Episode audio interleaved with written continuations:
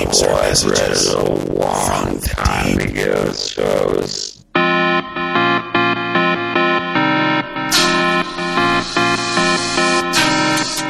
Hello and welcome to the Super seventy Podcast. Special report with Film Is Lit.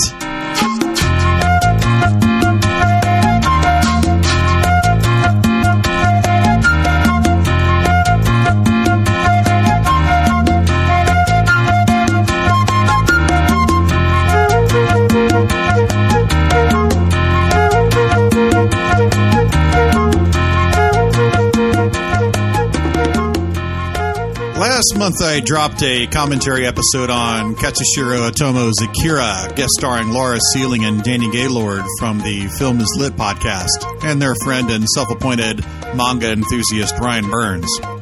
We had so much fun doing that, we decided to do this special report in which we wander through discussions of psychology and Akira, race and Ghost in the Shell, misogyny and Blue Is the Warmest Color, and we end by pondering... what is our Rushmore of Film Is Lit?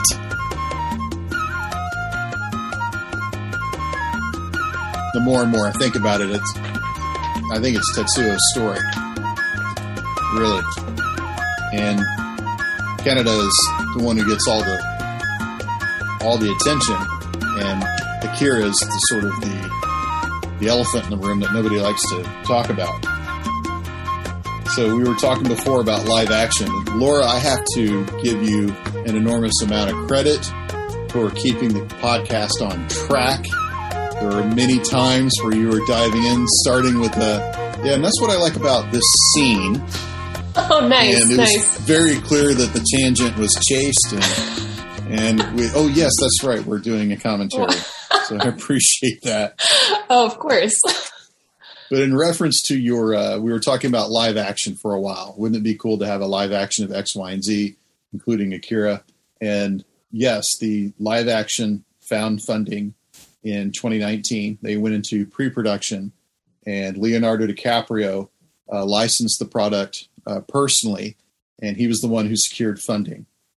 And he gave the screenplay uh, to someone I had never heard of before.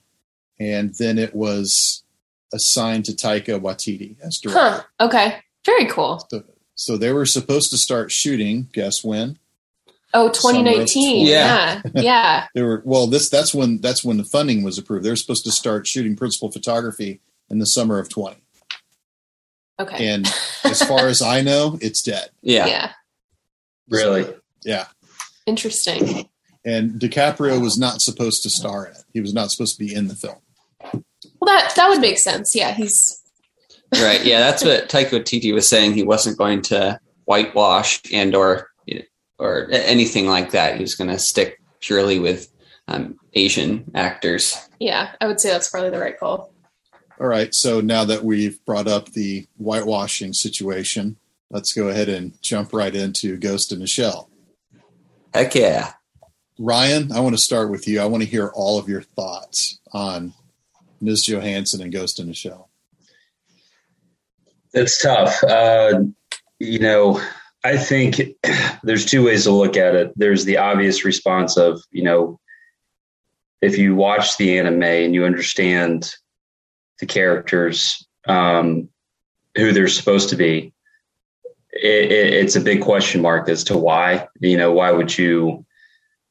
Uh, you know, pick her? Why wouldn't you stick with something uh, or a casting that is going to represent the characters um, in a way that's that's uh, a little more pure, I think, to the form. Um, having said that, as an action movie, it's I think it's enjoyable. Um, it departs enough from the original, uh, I haven't read the manga, but I've seen the original film as well as I think it's standalone complex. I think the, the additional installments several times. I love Ghost in the Shell. I think it's, uh, a deeply existential philosophical film. And it, it asks a lot of very good questions that are uh, becoming more relevant, um, you know, as we go through time, especially with, you know, where we're at as a world today. But, uh, you know, I, I appreciated the live action remake. I thought that they hit on, um, you know, a lot of the things that made the film, the original animated film, um, attractive from an action standpoint. I don't agree with the casting. I, I don't think that that was a good move. I think it was a big detriment to the reception of the film overall. Um, you know, I think she did a, a great job for the role that, you know, she was presented with, uh, you know, in the situation that she was in. But, um, you know, I, I, I think that it should be redone in a, in a better way, if that, if that makes any sense. Um, I'm not trying to give a vague answer of whether, you know, I loved or hated, you know, the remake. I think it was, it was fine, but I think that they kind of fumbled it, uh, in, in several different ways, um, that didn't really do, they kind of did a disservice to the original, um, uh, the original story and the, the original, uh, film. So, um, and I, I don't know, do you agree or disagree? Uh, I want to hear Laura's take first. I, I've never seen that movie. Oh my! I didn't get to God. watch it. I'm so sorry. You had one job. I'm sorry. Danny? I wonder if I look away from the mic, he won't ask me if I've seen it either. Ryan has recommended it, uh, the original um, film, anime film, to me, but I it's on our watch list, and we want to do it for our podcast, but it hasn't happened yet. And I'm a big uh, Letterboxd uh, guy, and that the Ghost in the Shell on Letterboxd was ravaged by users, and that's kind of pushed farther down the watch list. It hasn't been a huge uh, priority, um, but we're going to get to it soon. I, I, I, what, when it came out, I was heavily invested in the story and, and reading about the controversy and the reception. And I, yeah, I think Scarlett Johansson is supremely talented actress. Um, how she handled the controversy in the press, I don't think she also handled it handled it as elegantly as she could have. She kind of gave like a, well, you know, anyone can play anyone type of uh, response, and which further hurt the movie. And it, it doesn't seem to have a huge um, cultural impact uh, because of that. As Ryan was saying, that it, it really hindered uh, the reception. So yeah, I, I, we're definitely going to get around to the anime soon. Um, but at this time we have no comment on the live action movie. Can I add something? I just, I, you know, I, I knew that there was a point I was forgetting, and I think it actually is very fair to bring this up in light of kind of my critique a minute ago. But so the role of, So Kusanagi, who also is known as the Major, is who Johansson plays. And she's a basically a brain, a human brain inside this robotic body that's built and designed and provided by the government. You kind of sign a waiver to be, you know, this this this program that she's working for. You sign you sign away basically all your rights, and they, you know, the government kind of takes you know, control and puts you in this, this body. And there's, there's a big, um, you know, theme of, you know, human meets machine. Um, now the one point arguing for Johansson is that, you know, as I was reading through this, just out of curiosity, the, the Major is presented as a very androgynous figure, um, in the film. She's, she's obviously female, um, obviously a woman, but uh, the way that they animate her and depict her is th- there's sometimes questions as to whether she's American or Japanese or what her, you know, ethnic background is. And, and, and she, it, it's kind of a gray area because she's, she's a, she's a human brain operating within a robotic body. And then it just leaves a gray area. And I think that might've lent Um, argument towards casting um, someone that necessarily wasn't of the supposed, you know, ethnic background that that would have been presumed. So um, I guess that was a, that was just an interesting point that I read a while ago that I feel is is is fair to kind of, you know, provide on the other end of the argument spectrum, maybe. So I just wanted to throw that in there. Oh, that's good. There's there's a lot to unpack with that particular film. Um, she got into trouble because uh, exactly what she said. You know, anybody can play any role, and there's no there was no nuance let into the interview. Is is the problem exactly? Matt Damon caught a shitload for saying basically, "I wish we didn't know uh, people's sexuality because you have gay actors playing straight men and straight men playing gay actors, and you know it works better if you're just unfamiliar with what sexuality somebody is." Everyone knows that Rupert Everett is gray, is gay. He's been playing straight actors most of his life.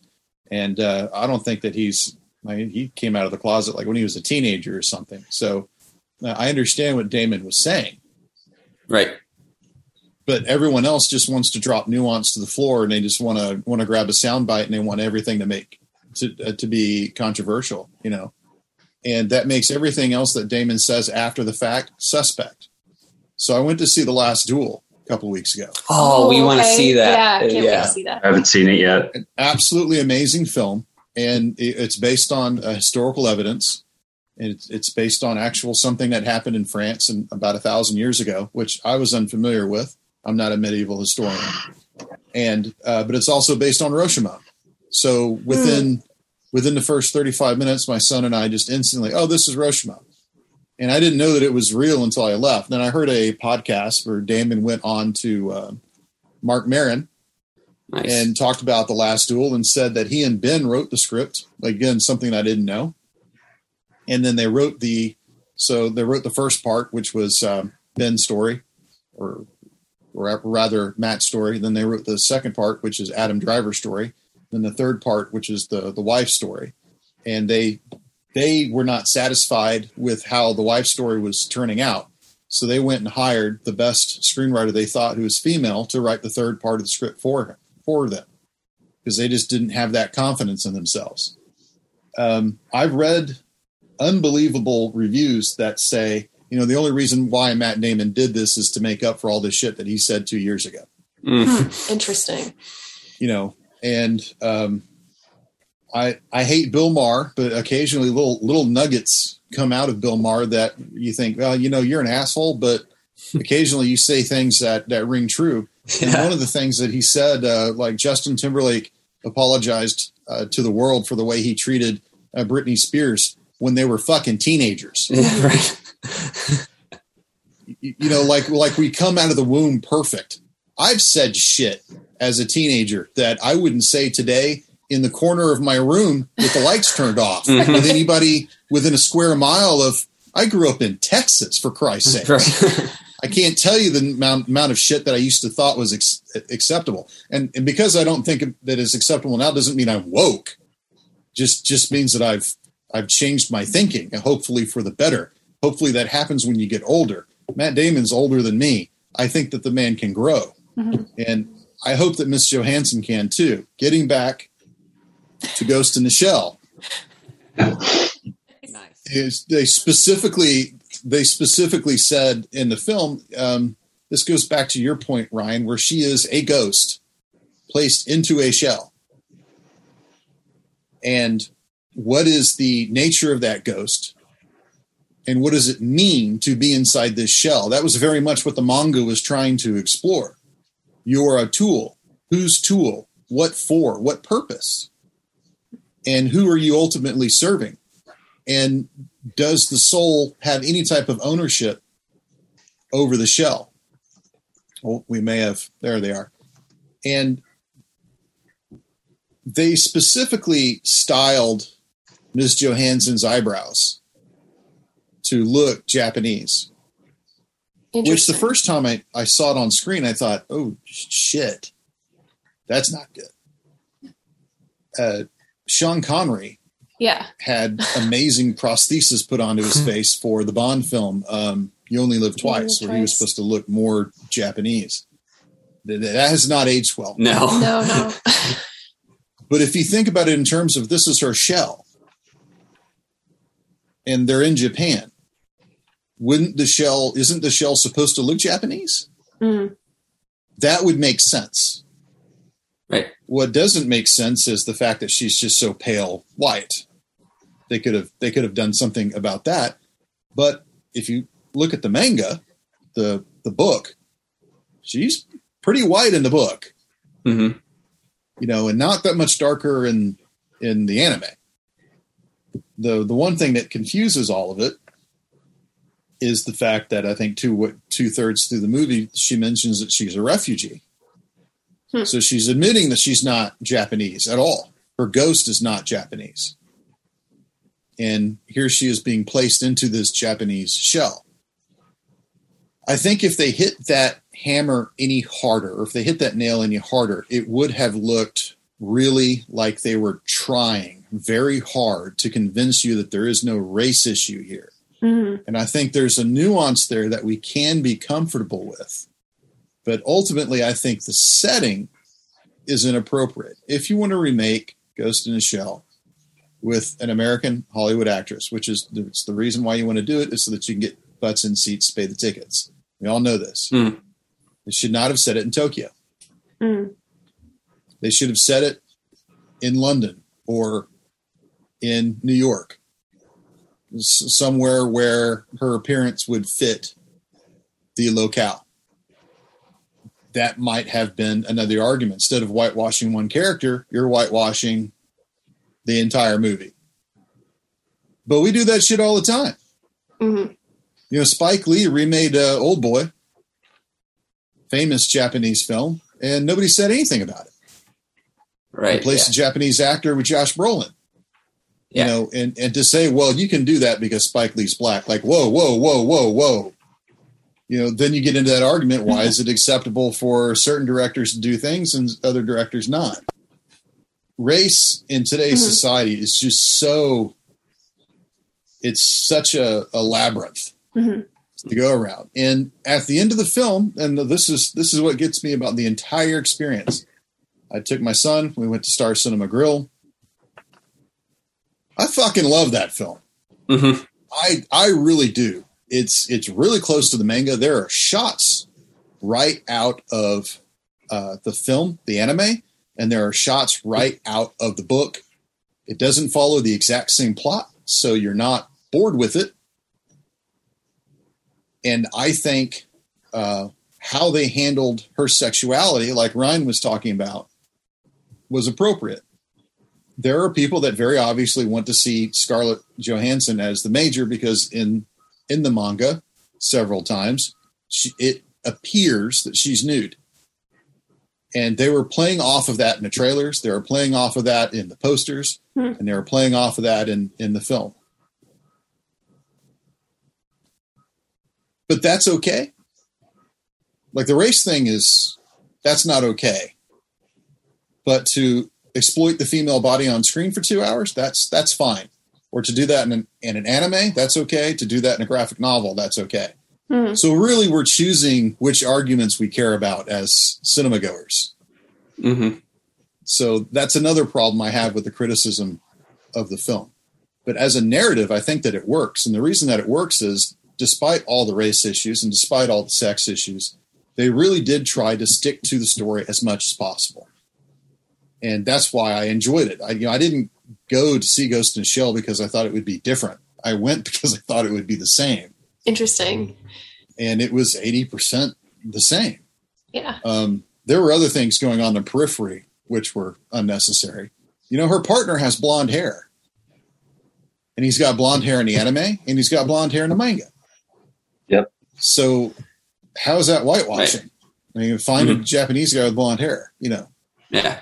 Well, in Bato's, in Bato's, you know, character, you know, even in the anime, it, his prosthetics and his technological kind of implants, his tech implants are such that, um, you know, it, it, it shields or leaves to question, you know, where he came from or, or who he, who he really is. I mean, it's, it's uh, it's very interesting. That's a great point. I mean, he does have like this cool silk stockings, flat top that's blonde. And and uh, the other thing is that there's, I mean, there's, there's, I think that there's actually a fair amount of diversity um, in the anime that maybe wasn't expected when I first saw it a long time ago that I wasn't really aware of until recently. But um, I mean, that's a good point. Yeah. Bato is, is, is uh, his appearance is, is,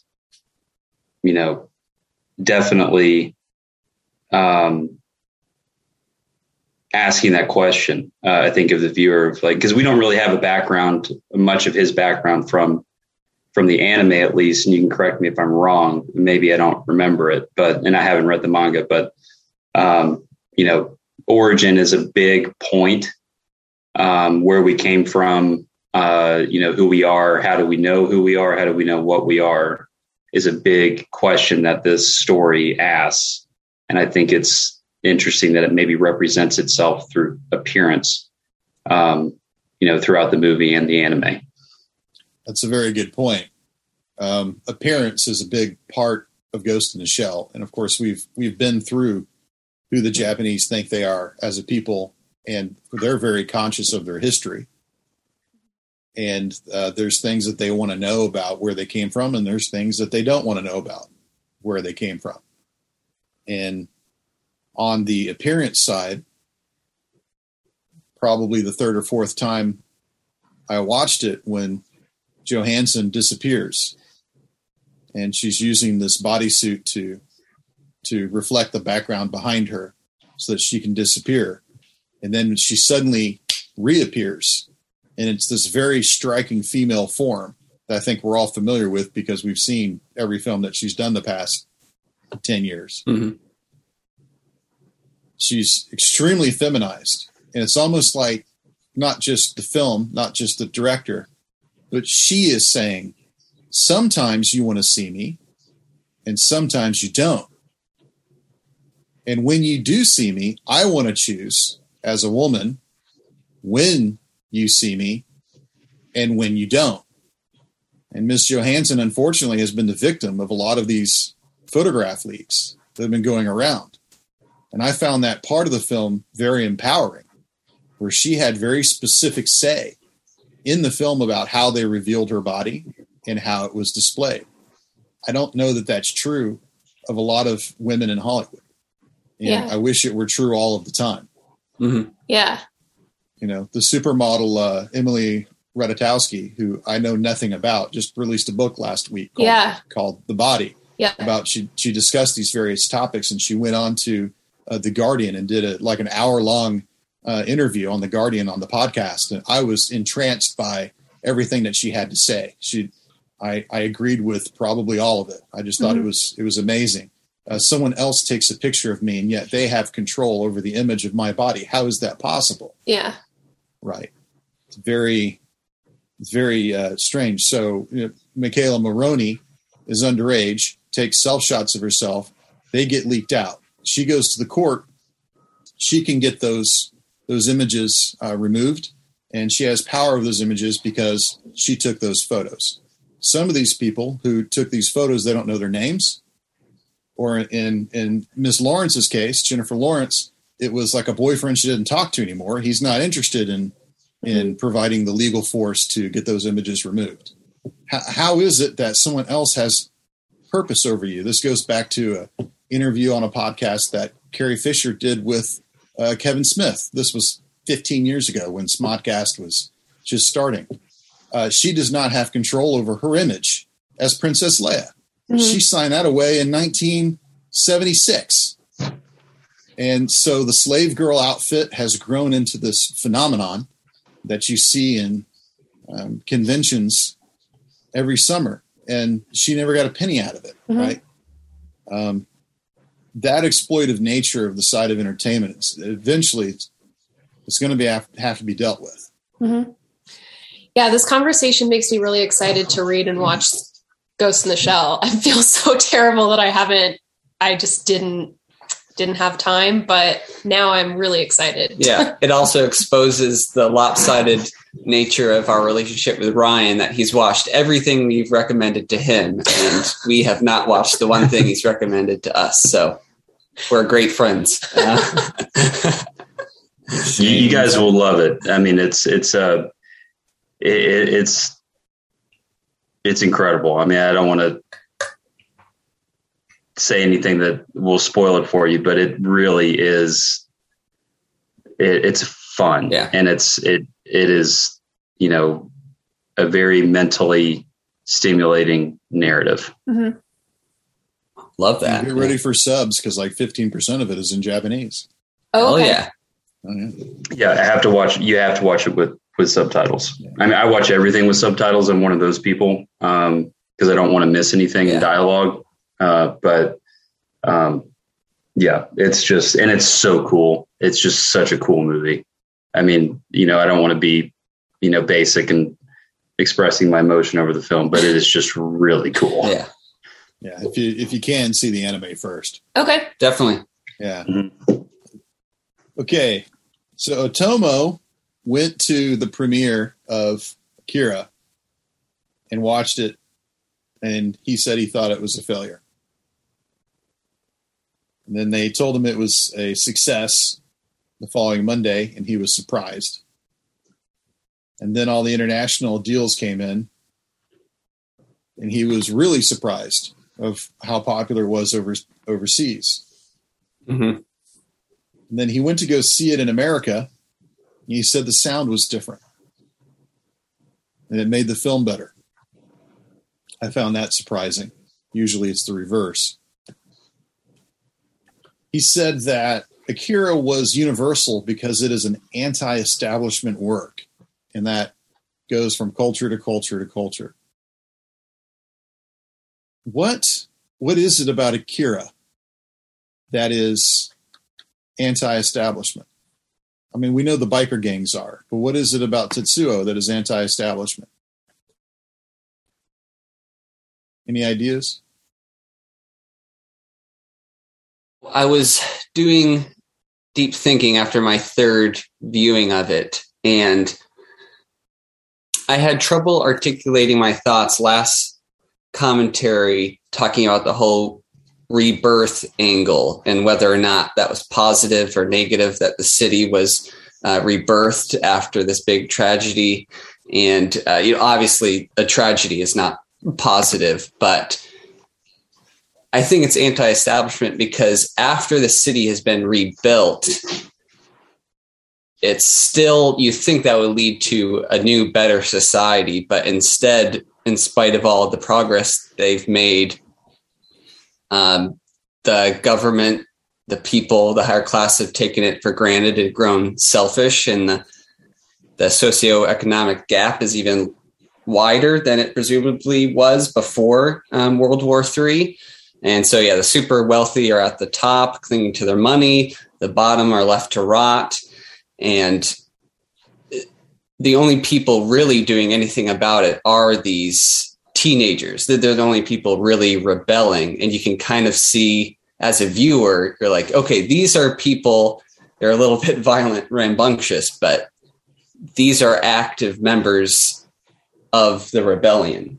They're like actually making a difference. And riots are rampant in the streets later on in the film, but it all comes down to Tetsuo, who is the one to finally make this new, new change, a, another rebirth, because society has grown so poor that it's gonna, you're gonna have to do this all over again. And so, yeah, I think you can see a lot of that teenage angst, but rebellion in, uh, in the teenagers, because yeah, the city itself has become a black hole after the first black hole. You have any thoughts, Ryan? It's interesting. I think, Um, maybe if we maybe specify establishment a little bit in terms of what Tetsuo is against, he's not just against, you know, what we take establishment to mean in terms of authority or, um, you know, mass acceptance of an idea and kind of the way everybody goes about things. I think if we if we take establishment to mean, you know, what are these pockets of ideologies or pockets of, um, you know, ways of life uh, to which most people conform, um, we can kind of blow it out into different ideas of what establishment means. And that's whether it's government, whether it's religion, um, whether it's you community. Um, Tetsuo is anti all of that. If you look at it, he's in the manga. There's, you know, Lady Miyako, who I kind of take to represent the church um, in this story. Then you have the military, and through the military, kind of this overarching governmental force. And then you have the other, you know, kind of idea of community being his friend group. And um, it doesn't matter how you slice it. He's on this personal quest of power, and he's anti everything that gets in his way. And so he kind of represents this character that has decided to battle against anything that he recognizes as a threat in his quest to whatever it is, whether he's trying to go after this harnessing of this power for personal gain or for authoritarian use or for domination. It, it he has a goal in mind, and anything, regardless of where it comes from, that tries to kind of impede him is is uh, you know represents a, a battle he's got to fight, or or something he's got to push back against. So it's it's interesting that you know we we have you know the the dichotomy between you know the capsules and the gangs and this kind of subculture, you know, fighting against, um, you know, the military and the government uh, in this story. But we also have one character that's fighting against everything. Um, so I think he's anti every establishment, not just specifically, you know, the the obvious uh, kind of uh, pitting of Tetsuo against, you know, what the what the um, obvious display of force to the military or the government is. Um, I think, I think the, I want to dig deeper into that idea of, of Lady Miyako representing kind of the church and battling against, you know, an individual's fight against religion um, in a, in a way. I, I don't, I haven't really thought about it too much, but I think it's an interesting point to, to kind of at least bring up on the surface. Oh, you just wait another twenty, thirty minutes when we get into the Bene Gesserit. Oh, if, okay. yeah, so don't, you invoke Dune. Dune. Don't you invoke Dune in front of me. This will be a five-hour podcast. Yeah. Perfect. Yeah, his refusal, Tetsuo's refusal to follow Canada, uh, I looked it up. It's an affront to the Bōsōzoku. Uh, their hierarchy is so rigid. And that was something that the Japanese audiences picked up on immediately, was his rebelling against Canada. That was that was rebellion against everything. If Canada had been in the Bōsōzoku and he was not the, the captain, he would never have rebelled up. That's that's why he was so pissed off at Tetsuo. I'm the boss. You're supposed to pay attention to me, right? You ever seen Gung Ho? Gung Ho with Michael Keaton, Ron no. Howard, nineteen eighty-six, I think it is. Mm-hmm. Michael Keaton plays this uh, labor leader in this town, and it's kind of like Flint, Michigan, where the plant closed and everybody was out of work. And he went to Japan. It's a great Ron Howard film. It doesn't get any mileage today, and I don't know why. He goes to Japan, and he gets this Japanese company to come make cars in this town in Ohio that's that's dead. And it's crazy. Like, George Wendt is in it, um, um, who Jesus from John Turturro, you know, Jesus from Big Lebowski's in it. There are all these car workers. There's, there's like, on-the-face racism going on. And uh, embedded in their, in their belief is, uh, you work for us, and we're asking you to make cars this way. Uh, why are you arguing? There, there's no arguing. This is the way things are done. And the Americans are like, well, actually, no, we're a union, and we have a say on how things are done in America, especially in this plant in Ohio. It, it's very much the same type of uh, mentality between Canada and Tetsuo. Yeah, I think that this conversation really points out a major departure from the manga, because Tetsuo and Canada, are not as sympathetic as they are in the anime. And there's a huge, there's, I guess the rivalry is more aggressive. And I didn't necessarily pick up why Canada was so aggressive toward Tetsuo in the beginning, because I was like, yeah, sure. You know, like they're, they were kind of from the same group. So why did he have such a visceral reaction to when Tetsuo started gaining power? But that does make a lot of sense, because he's he's the one who is teasing Tetsuo about like, oh, your bike is a piece of shit. You can't ride the way I can ride. Like, you have to sort of make your bones before I take you seriously. And I kind of got that from the Tetsuo side of like why he would want to rebel. But now I more understand why Canada is more like, hey, fuck you, like, you can't gain more power than me. That comes across more in the manga, whereas in the anime, he wants to save Tetsuo. So that's that's actually quite a departure from the manga. And one thing that I found uh, about the anime is there's a there's a Japanese nuance using uh, Romanji. When they face off for the first time, Tetsuo calls Canada Kenji-shan, which is which is a diminutive term for children, calling a superior. Ooh. This is an, this is an insult of great magnitude in Japanese culture. Uh, this is kind of like the, I don't know if you guys saw Squid Game. Oh yeah. There, there's a, there's a big subs versus dubs argument going yeah. on in Squid Game uh, because it's, it's missing all kinds of shit. Yeah. Yeah. Right. I, I had no idea, you know, how do you pick up on stuff like that? So, also in Japan, to leave a clan for another clan, regardless of group or society, is an unforgivable transgression. As Tetsuo left for the clowns and reverse, he did so with shame. And the fact that actually when you read it in the manga and you, and you see it in the anime, Tetsuo had no shame. No shame at all. And that was absolutely to mm-hmm. to Canada. That was unforgivable. I mean, if you're going to do something like that, yeah. don't do something like that. But if you're going to do it, do it with shame. Tetsuo yeah. had no shame.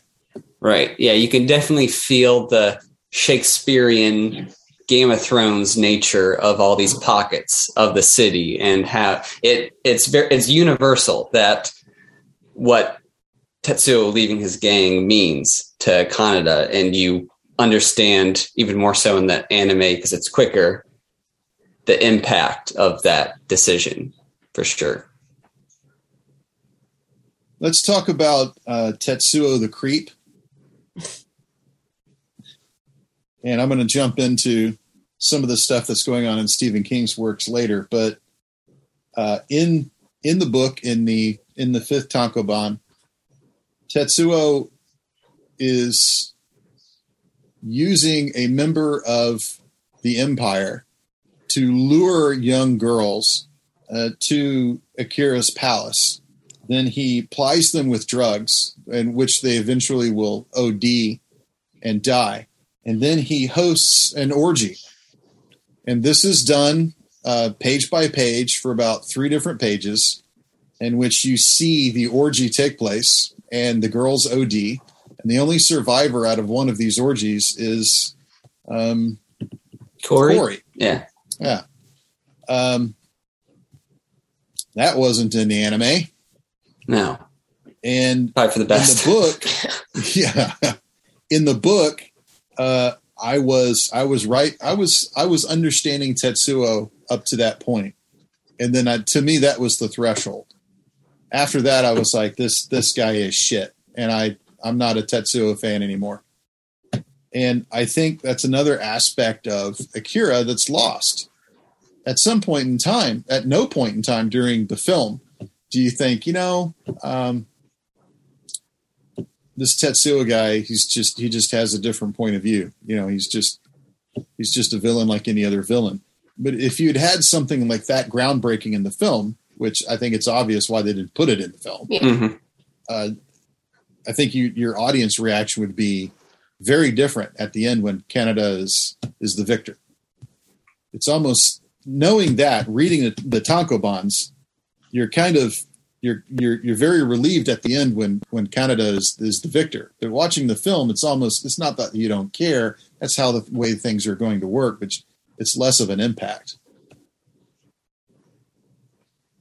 Ryan is studiously looking at his tankobon. Well, I'm trying to I'm trying to refresh my because I I remembered that. Um, I mean, you, you brought it up again. Um, I just had forgotten of that part, probably on purpose. Um, so, but yeah, I, I mean, it, it kind of came back, and and yeah, it's it's it's not uh, super.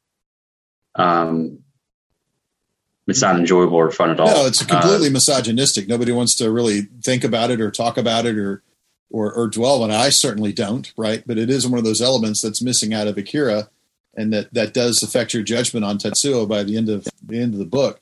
And, and it also has a, has a second uh, result, which is he, he's very specifically uh, focusing after that event to abandon the flesh in order to transcend reality. And it's it's like uh, abandoning the flesh doesn't mean anything unless he indulges in the flesh, right? So it's it's Otomo's doing something very specific there, because you could just look at it and reading like, what is this bullshit going on? But Otomo, like a lot of things, he's doing it on purpose. It's, he's he's putting Tetsuo through that experience so that he can leave that experience. And I think that's something that's very adult. Um, you're in that first relationship, that first sexual relationship. You're having a whole lot of fun. Or six months or a year, or if you're not, you're playing the field. If you're one of these people who does that over and over and over again with different people, and eventually you come out the other side and you're a different person because you realize that that stuff really actually doesn't really matter as much as we thought. Yeah. What what matters is is finding someone that has stability, finding someone that's that I can spend the rest of my life with, that that can be a companion, mm-hmm. right? For twelve decades, not twelve hours. And I think that's that's Tetsuo's own journey that Otomo is trying to describe. But I could be wrong. Yeah, we could all be wrong in our interpretations. But yeah. yeah, gosh, that's that's pretty dark. That's something that is interesting about the manga is it just doesn't look away from a lot of stuff like that. And like you said, I mean, I think sometimes my taste in movies and books is hard to define because I don't mind dark stuff as long as there's a background for it or as long as there's a purpose for it. I have a lot of problems personally with, you know, just unnecessary gore or horror or terror or violence. But I mean, that kind of thing, if it has a purpose and it's saying something important about identity, especially for Tetsuo, I understand why it's there. It's like, it's tough to look at, but I think it's interesting that Otomo is diving into it. Sure. Yeah. If there's, if there's no point to it. Yeah. Right? So it's, it's, it's funny because Tetsuo has, Tetsuo has all of these, these flaws as a human being. And as a superhero, taking those flaws, It just it just expounds the flaws. It just makes everything worse. To be a bad person is horrible. To be a superhero and a bad person. Yeah. It reminds me of this, this really funny joke that Robin Williams told a long time ago, which was, uh, or I think it was Bill Cosby, actually, the person we're not supposed to mention anymore, which is uh, he, he asked a friend of his, well, why do you like cocaine? And they said, well, it enhances your personality. And Bill Cosby's joke was, yeah, but what if you're an asshole? yeah, yeah, no, we had that discussion uh, when we were covering Watchmen, because we talked about how in a lot of ways the flawed superheroes are a lot like Greek gods, because the Greek gods, they were deities who had, you know, flaws that were blown out of proportion. And we talked a lot about how coming into contact with humans is that that interplay is really interesting, you know, and humans are always trying to better themselves or hopefully better themselves. But these deities don't really have that um, that impetus, because in a lot of ways they're immortal. And so when you're immortal, like what, what's going to keep you interested? And a lot of times for Greek gods, it was just meddling in human affairs. And with Watchmen, it's, it's really interesting to see those questions applied to justice, criminal justice, and how that can twist people's sense of justice and affect how they treat other people if other people don't live up to that definition of justice. And so, yeah. And so we kind of dug into that with Rorschach, which is exactly that. Like, he has this personal code of justice, and if people don't, you know, live up to that, then he punishes them. And that's not necessarily moral, but to him it was moral. So yeah, with Tetsuo, I think it's, a lot of that is just like, he's trying to figure out what this power means to him and what he can do with that power. And I don't think he completely comes into that because he dies. So I think, I mean, I guess maybe that's just another way of looking at, you know, being careful with your power and stuff like that. But yeah, those are really interesting things to yeah. think about. Yeah. And in an even broader sense, Tetsuo is a representation of humanity's immaturity once receiving power, because Akira is very much focused on Japan's past, but it's universal, because at least to Americans, because as soon as America gained the atomic bomb, bomb immediately used it. As soon as other countries gained the atomic bomb, immediately Cold War. And it goes to Tetsuo, especially in the movie, but it's, there's not even a beat once he gains his powers. He he's immediately yeah. abusing it. Yeah. And it does, it does have that connection to like uh, Greek mythology. Like, he is Hades, like he is representing a certain people. He's fallen from the heavens,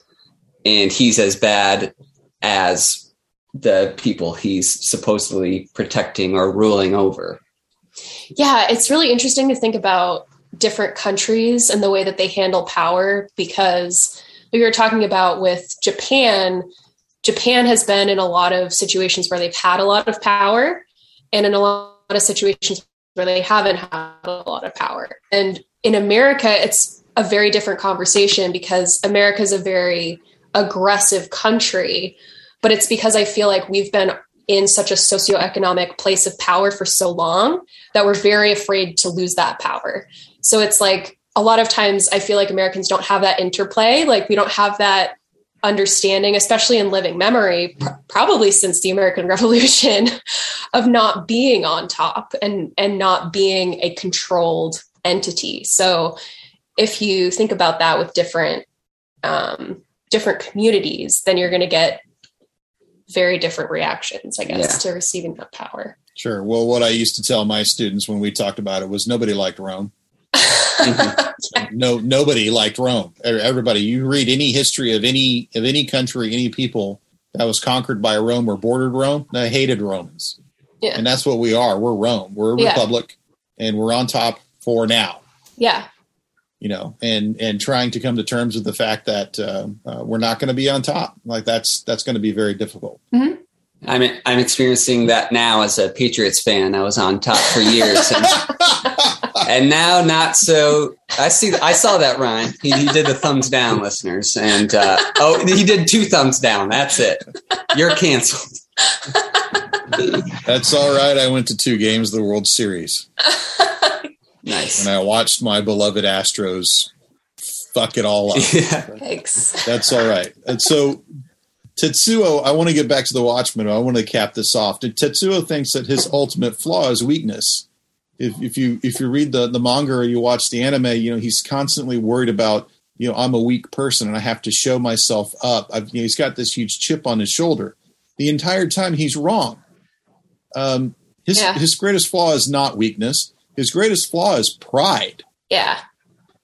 And that's what gets him into all of these problems, is his pride.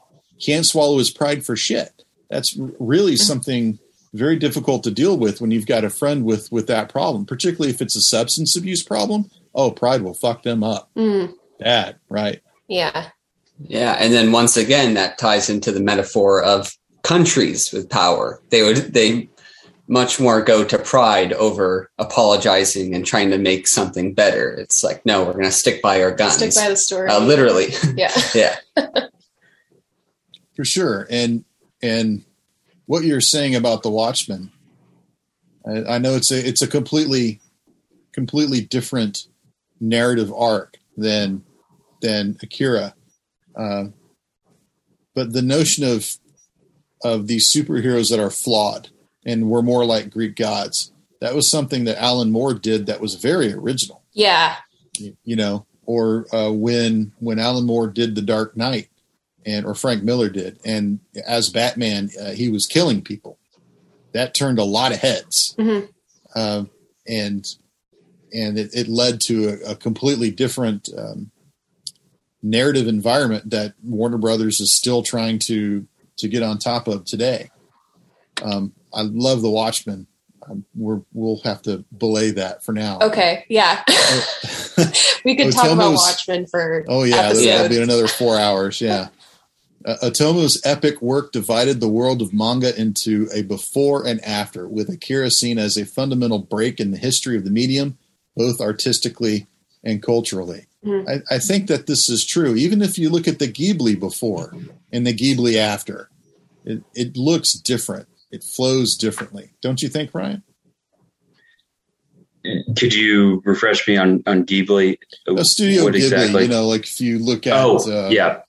uh, any of the Ghibli films before, and, and they're a direct competitor to Otomo and the dark nature of anime, right? Ghibli is flowery, the youthful, um, hippy-dippy stuff, and, and uh, Otomo's side of anime is very blunt, forced trauma type of stuff, but you can still see the the flow of of uh, the anime itself, the, the the higher frames per second, for example, and just generally the quality of what you see in Ghibli improves after. There's no Ghost in the Shell if there's no Akira.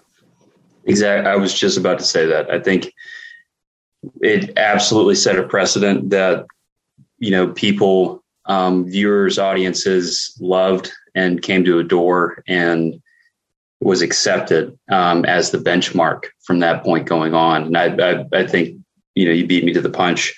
Without Akira, there's there's no Ghost in the Shell, um, and, you know, at all, um, or any films uh, or or you know adaptations uh, post Akira that are relevant or or similar um, in terms of style, in terms of depiction of certain things, whether it's violence or sexuality. uh, it, it's a landmark, um, and, and, and definitely a benchmark going forward. Okay. Time for a segue. Before Akira, Otomo did a short film called uh, Domo that was based on one of his graphics novels, graphic novels. Domo, actually, Otomo said, was inspired by The Shining. And you guys did an episode on The Shining. Yes, we did. Which I listened, which I listened to, and I found infinitely entertaining. Oh, thank, thank you. you. That's such high praise, Dylan. That means a and lot. So so now I want to I want to get into Stephen King, since The Shining inspired Domo. Let's do, Let's it. do it. I'm reveling already. I'm ready to talk about King. Mixed with, and Ryan walks away. He's out. Uh, and we're going to mix this a lot with Doctor Sleep. We just uh, covered Doctor Sleep, so perfect. Yeah, I, I I listened to that too. That was another great episode. Um, so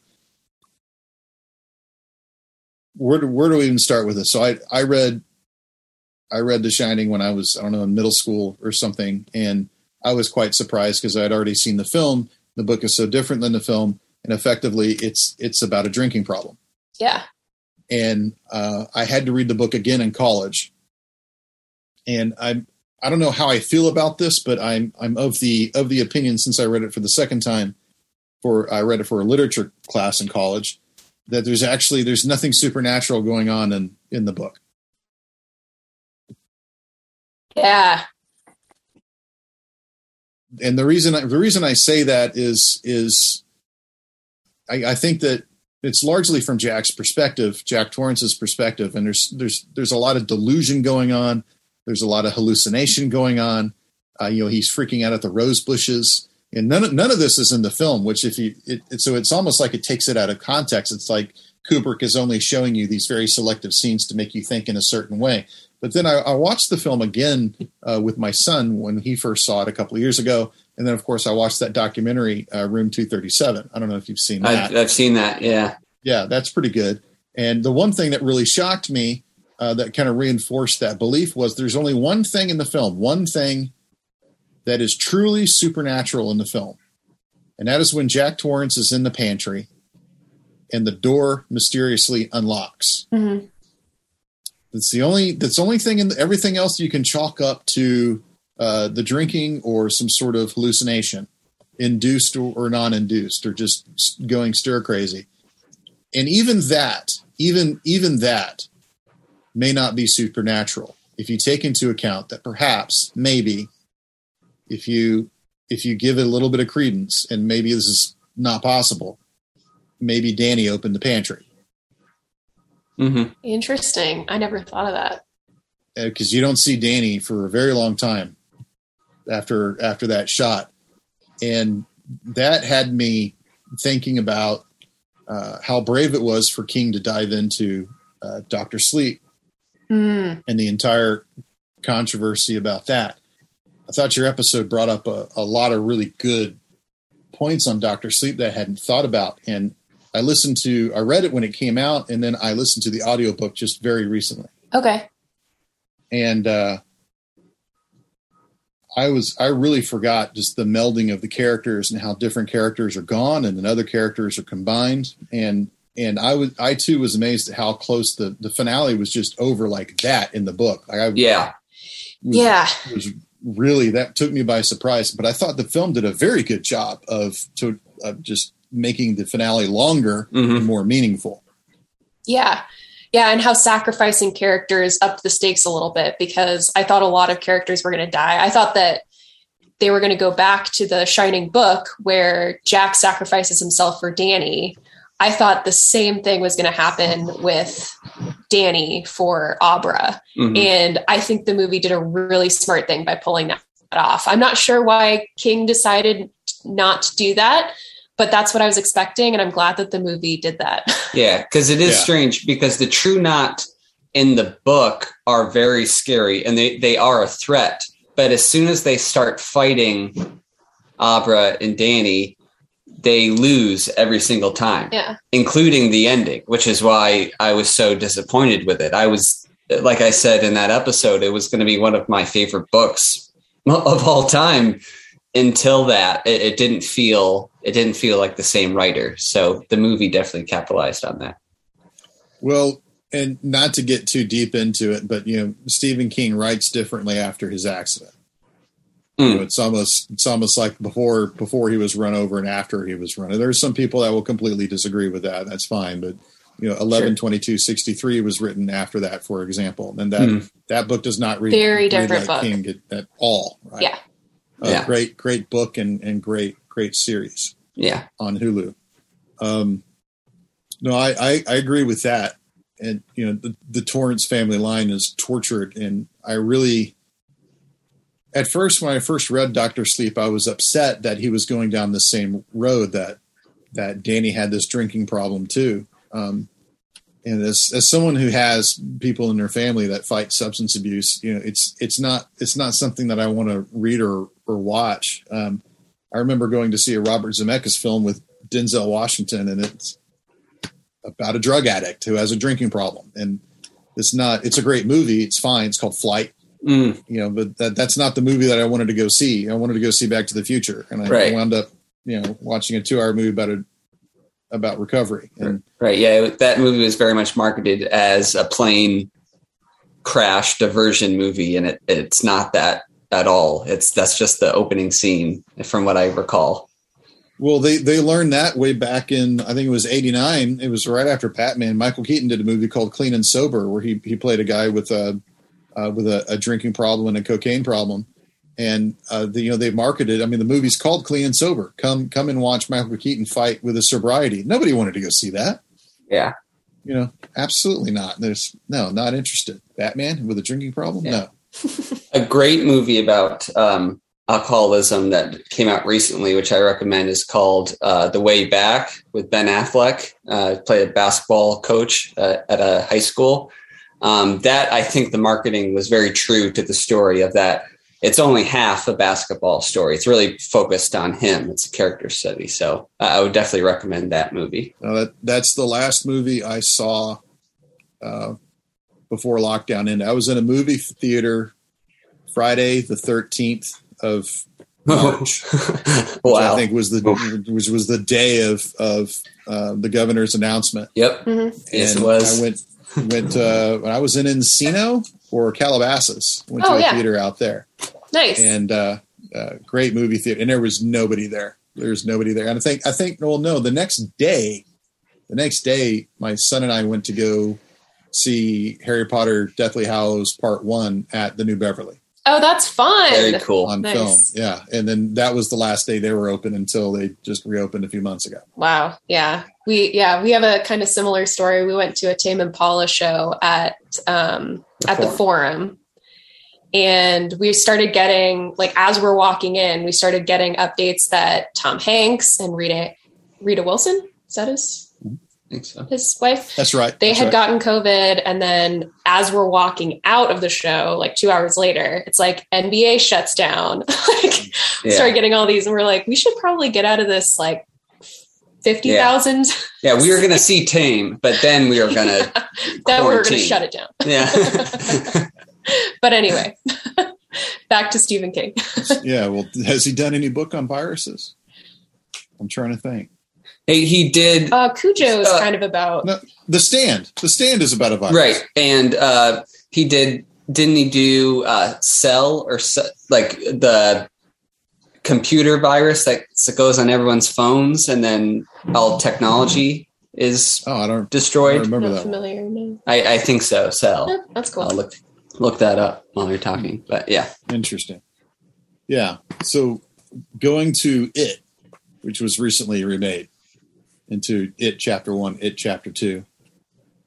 Um, I got into an argument with a friend of mine uh, on a podcast, actually, over, over It. I read It when I was, I don't know, I was twelve or thirteen. It was before the, before the uh, miniseries came out, which was horrible. And I hated it. And so you guys read It? No, long time ago. Long time ago. Okay, so the, they survived. Did you did you see It Chapter One, Chapter Two? I don't want to do spoilers. I'll skip this if I have to. I no, I've seen I did. I was, yeah. Okay, two of you have seen it. So I guess Laura, do you want to? You can you can spoil because I know enough about it that I know like what's in the book versus what's not in the book and stuff. So go ahead. The kids win. Yeah. You know, I don't think that's a, you know the kids win. But in, in the book, the the, the enormous page turner uh, that happened after they had survived this enormous calamity. And by the way, like if, if you had read the finale in the book, it was a page turning. Oh, my God. Oh, my God. Oh, my God. And it was just getting worse and worse and worse. And you thought they were never going to get it out of the situation alive. And then they did. So the last chapter was this this relief as a reader that it was all over. And then it was a page turner just trying to get to the end of the book because you wanted to make sure that everybody was, you know, what they had gone on and done. In all of that, I think there's a page, page and a half in which King describes this preteen orgy that happens right outside the cave. Mm-hmm. And it's the celebratory moment between all of them um, that this, that they can live now, that they can, they can go on. And they're all like thirteen, twelve or twelve, thirteen. The book came out, and needless to say, that was an enormous drawback to the publicity. It was people getting to the end of the book and then immediately saying, I can't believe that King wrote this underage orgy at the end of the book. The child killing they were okay with. Right. Yeah. So th- that to me is, a, is another... Another thing that I just don't understand um, about about how we look at literature and about how we, we look at film. Mm-hmm. Um, there's this great documentary called um, This Film Has Not Yet Been Rated talks about the rating system. And the director of Boys Don't Cry, very, very talented filmmaker. Uh, this, so this is one of the things that I, I don't understand about American society. And if you if you had been in the Middle East, and I've been in the Middle East a couple of times, and if you had watched Al Jazeera um, during the Iraq War, you would have a greater appreciation for how other people look at their media. Um, Al Jazeera does not give a shit.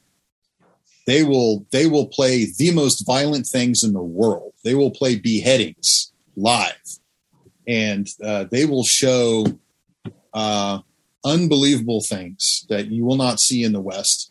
And they will leave it up to whatever country they are broadcasting to to edit them out. We have a self-censored structure in the United States when it comes to film. We have no structure when it comes to literature, which is how it should be, in my opinion. And um, the the M P A A, uh, they, they did a documentary on it called um, This Film Has Not Yet Been Rated. And Kimberly Pierce was on it talking about her experience trying to rate uh, Boys Don't Cry. The rating process for Boys Don't Cry was a complete travesty. And they they came back and said, you can't you can't show this shot of Hilary Swank's genitalia. You can't. We just can't have it on screen. And then we we can't have this love scene between her and I want to say that it was Chloe Chloe Savini. Yeah, I was correct. There was a love scene between her and Chloe Savini. You can't you can't have that um, because there's there's female fluid on the top of Hilary Swank's lip after the sex scene, and she wipes it off, and we can't we can't have that. Oh, but shooting Hilary Swank in the head and have her brains fly over the wall, that's that's fine. Mm. We have no problem with murdering a female. Mm-hmm. Yeah. But we can't show that a female is a female. Right. That's that's bad. I mean, I I find that really misogynistic. And the fact that they told a female director what she could and could not have in her film in regards to a female image, that's disgusting. And I don't care how many females are sitting on the board at the M P A A.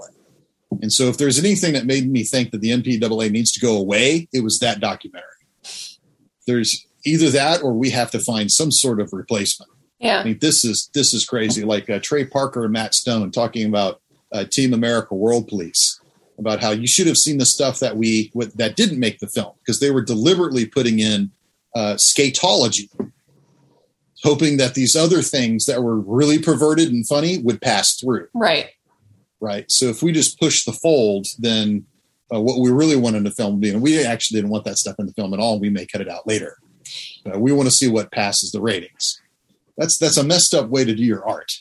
Yeah, we, we talked about that a little bit when we covered The Handmaiden, which is a movie that both Danny and I really, really love, and how there are a lot of very explicit sex scenes in the movie, but the way that they're done is very respectful. And then, of course, you can very directly compare that to Blue is the Warmest Color movie, which is extremely sexualized and was directed by a man, and neither of those movies are rated in America, but it's just interesting that they tried to express the same thing, and Blue is the Warmest Color failed in a really big way because it just wasn't treated the same as The Handmaiden. And I think, like, if there was a lot more respect and a lot more understanding and a lot more, yeah, I guess respect for the female body and female experiences, then those kinds of things could be rated in a mature way. I think that's what it kind of gets to, is like, we're all adults if we know that there's explicit content, but it's respectful and it has a meaning, like there's a meaning behind it, then that can be rated and, and that can be appropriate in movies. But if you're taking meaning out by censoring something like a sex scene, then that's not really serving the movie or the T V show. Thank you for the greatest segue possible. Okay.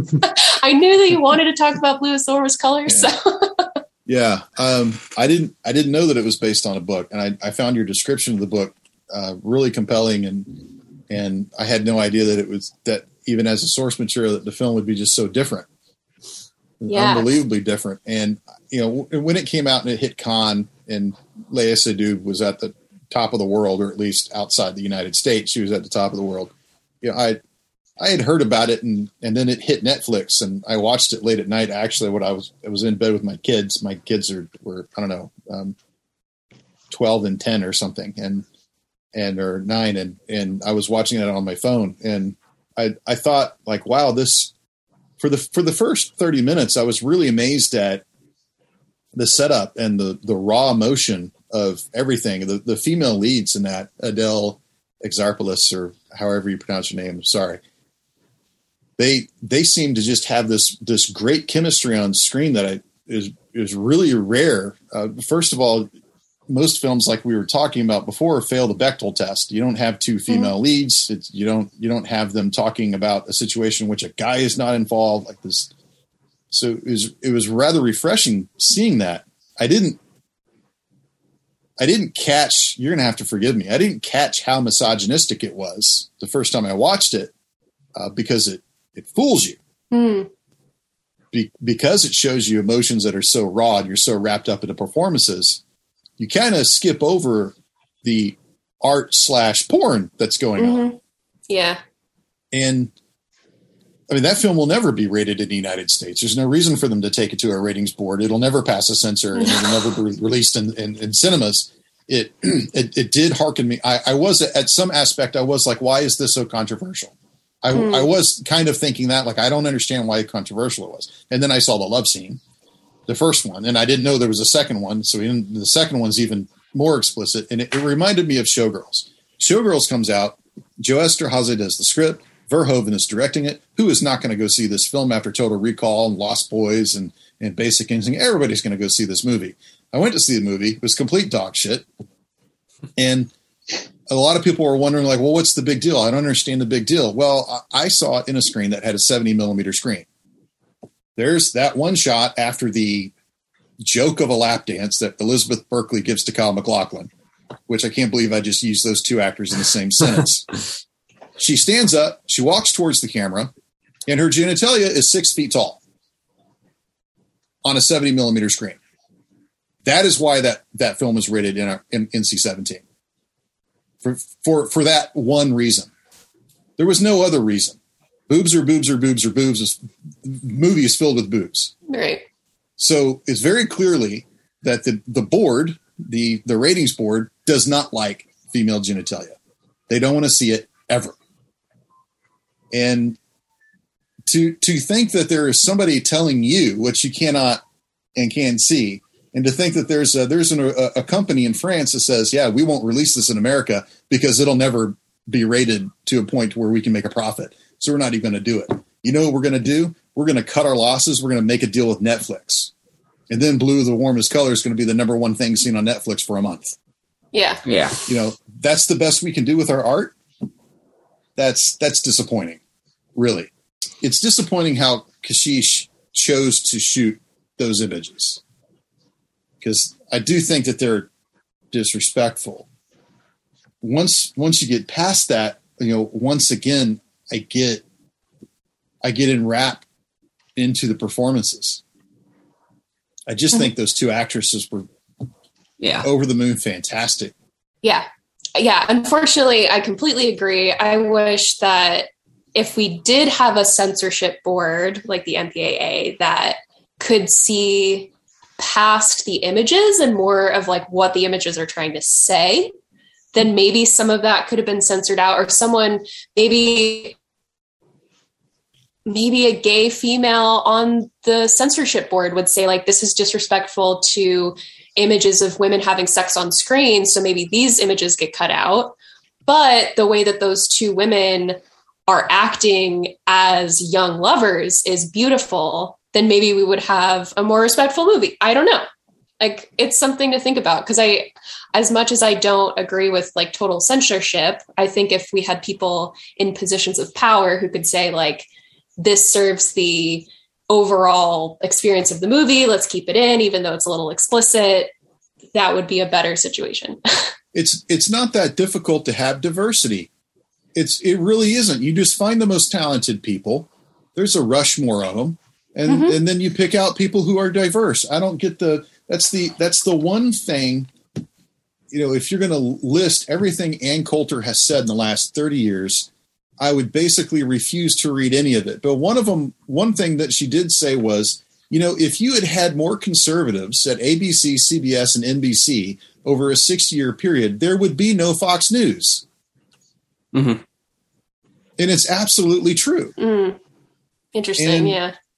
Never thought of it that way. You know, and I'm not trying to to neuter a, a pool of, of diverse talent and in some sort of uh, maelstrom force. That's not what I'm trying to do.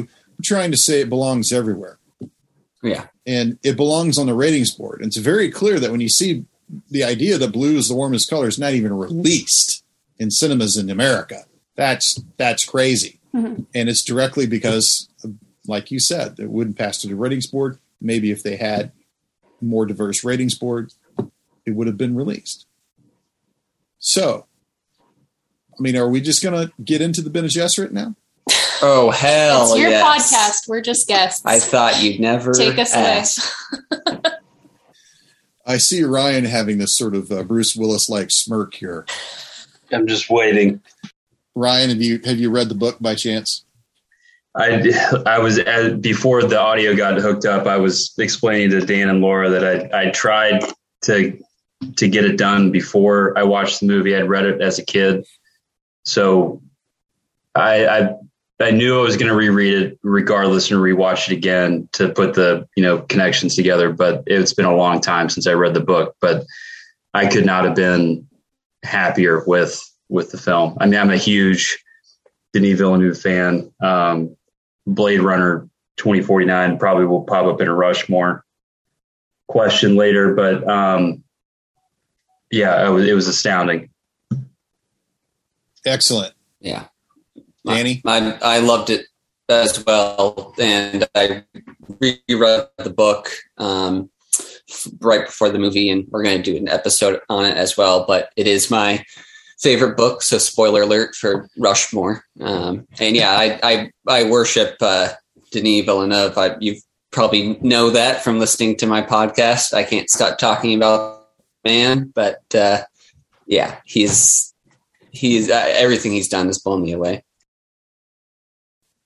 All right, I have the twenty-fifth anniversary edition of Dune, published in September of nineteen ninety. Nice. Beautiful. The copy that I originally read. And this this goes into my theory on the remake. This is the first after Princess Irulan's message, in, which is almost the beginning of every every chapter. The first paragraph says, "In the week before their departure to Arrakis, when all the final scurrying about had reached a nearly unbearable frenzy, an old crone came to visit the mother of the boy, Paul." It's the first thing they say. I'm one of those people that I don't like to know what movies are about. If I think it's got a, a really cool concept, then I will just run into it not knowing anything. And sometimes I get surprised, and uh, I find the majority of the time I'm better off for it. About forty-eight hours before I went, my friend Dave Anderson texted me, and we started talking about when we were going to go see it. We wanted to see it in the theater.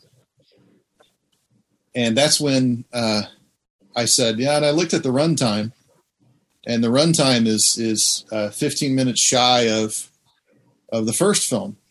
So so uh, I don't know how he's going to pull that off. And that's when Dave texted me back, and he said, no, dude, it's only part one. Yeah. And I I was, I mean, I nearly shit my pants. Yeah. this, well, so we're, so that, then the texting really got into a frenzy. Well, when is it going to end? Like, what, what scene? He's like, I don't know. You, you go see it. So there seems to me to be some very interesting choices going on with uh, the film. The film is a success. They've already, they greenlit chapter two, like two days uh, after the weekend was over, so Tuesday. Yeah. And I'm very happy to see it. I don't want to trash the movie at all. Um, I did not find it nearly as compelling as a lot of people. Um, I, I, I do I do love the first hour.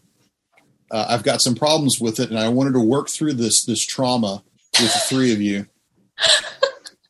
And and hopefully I can convey a, a sense of adoration, and and I'm not looking to change your opinion, but maybe maybe you can talk me out of out of my reservations. Have you seen Othello nineteen fifty-two by Orson Welles? No. No. Okay. Oh, I've seen so, the Lawrence Fishburne one. Right. So that one is really close to the play. Cool. And I think that's only missing like fifteen or twenty percent of the dialogue. Uh, the one from nineteen fifty-two is missing like eighty percent of the dialogue. And this is very stylistic. A lot of it is because sometimes Orson couldn't afford a sound recorder, so he was just filming stuff in black and white, and I'll just worry about how to incorporate the sound later. And that film was largely made in the editing room. He shot four times more than he needed, blah, blah, blah. He went through four Desdemonas before he found the one that worked. It was problem after problem after problem. But Uh, eighty percent of the dialogue of that play is jettisoned in the film. And he only focuses on one theme, obsession. And he hits it hard. So in Shakespeare, if it's not about obsession, he threw it out the window. He didn't bother with any of these other subplots. He didn't, you know, I don't know how many scenes. There's there's five acts. There's about five to ten scenes in each act. And it's it's a two-hour movie, which is hard for any Shakespeare tragedy. Just reading this first paragraph, it seems very clear to me that Villeneuve, Villeneuve, right? Am I pronouncing it right? No, Villeneuve. Villeneuve, Villeneuve, okay. It seems very clear to me that Villeneuve had one focus for this film, and that is Paul. And if it didn't have anything to do with Paul, it was going out the window. So my wife, who was not a Dune fan, and she did like the film, but she was very curious about this Doctor Yui character. Yeah, yeah. And why he shows up and why he does the things that he does. And not that it wasn't explained, but I just didn't get it. In the first film, Yui is standing next to you for the first twenty minutes. And there's there's narration, there's voiceover, there's introduction, there's dialogue that's, that enforces to you Yui. Now, in the book, Yui is revealed as a traitor from the get-go. Right. Mm-hmm. The traitor Yui is how he's introduced. Yeah. And in the film, there's a scene with the Baron Harkonnen and Fade Rautha and the Beast Raban. And Fade says, you know, we want to know who the traitor is. And the Harkonnen and Baron's saying, no, I'm not, I'm not going to tell you. And when you find out that it's Dean Stockwell, of all people, uh, everyone is just really surprised. If you didn't read the book, it was the the idea that Yui could do something like that. It really took people by surprise. I, I did not have that impact in this film, and neither did my wife. She was just confused. What did you guys think? Yeah, I think that's the one thing that Danny has criticized. Out of- it's tough to defend movies you love because your emotion overrides um, a lot of talking points. But yeah, that is the one.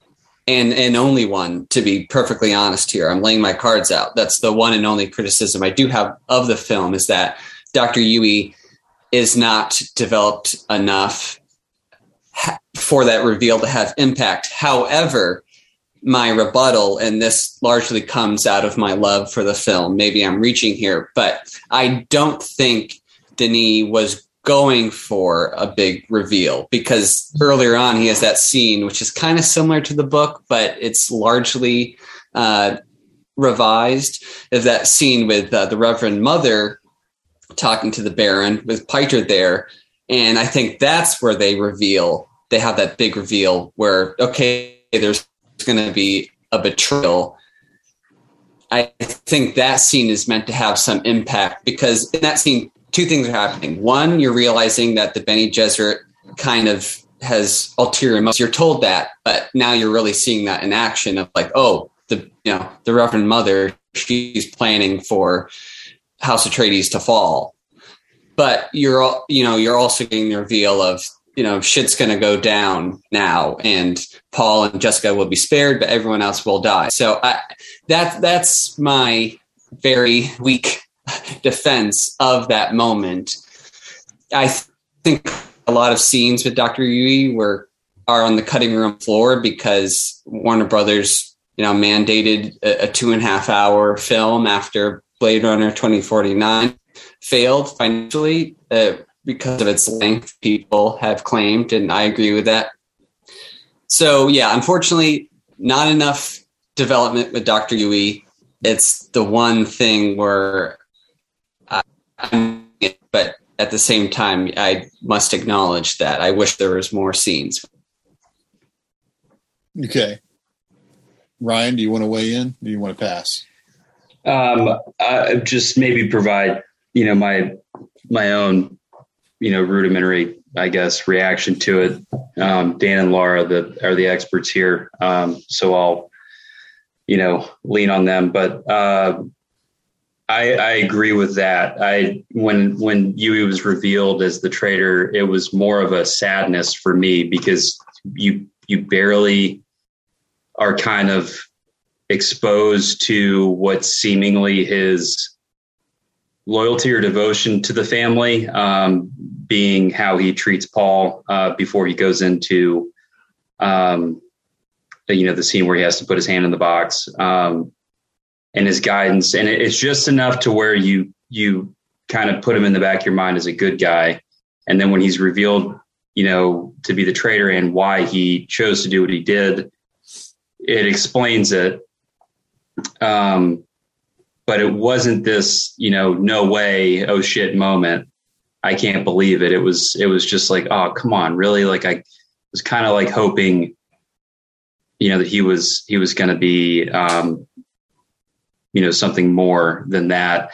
And, and this is coming from, you know, someone who read the book a long time ago. That was a piece that I had forgotten. So it was, you know, you know, if you, the fact that, you know, I kind of didn't remember that from the book, whereas Dan and Laura were obviously well-versed, and to have similar reactions, I think is, is maybe um, a statement. It, it just, the reveal kind of fell flat, but I was more sad, you know, than, than anything. It wasn't, you know, the surprise wasn't really, wasn't really there. Um, but, you know, again, that's, that's kind of a superficial, I guess, reaction since I, I didn't reread the, the book beforehand, but that's just my take on it. Laura? Yeah, I have, I have three points that I think, unfortunately, are, are a letdown of the movie about Doctor Yue. So, the first one is that we don't get the scene, which is in the book, where he gives Paul a sort of prayer book. And that's a great scene in the book because it shows how devoted he is to Paul. And I think maybe Villeneuve had to replace or kind of, um, what's the word? Not converge. Um, yes. I think that scene with the scene where he's kind of killing Duke Leto and he's explaining like, I'll take your ring. I'm going to save your wife and child. So that, that scene does show his devotion, but I think another scene with Paul could have opened him up a little bit more. Um, the other thing is that even after, this is like three quarters of the way through the book, um, Paul and his mother, sorry, what's his mother's name? Jessica. Paul and, yeah, thank you. Paul and Jessica are now deep into Arrakis. Again, this is like two thirds of the way into the movie. And we meet Gurney Halleck again. He's reintroduced. We think he's dead, but he's not. And he still thinks that Jessica's the one who betrayed the family. And he tries to kill Jessica. Spoilers, I guess. And that, I think that shows, that reminds the audience how left field Doctor Yue was as the traitor, which I think is really cool. That's a really interesting thing. Like, even as the audience, we know who it is, but the characters in the novel are still like mind blown. They're like, no way, no way. That's the doctor. Like that, that couldn't happen. Um, and it's the whole thing about, he has this training, this kind of programming in his mind that would technically not let him betray yeah, the, the family. the imperial conditioning, which yeah. which Villeneuve didn't even bring up, but Lynch hammered quite hard.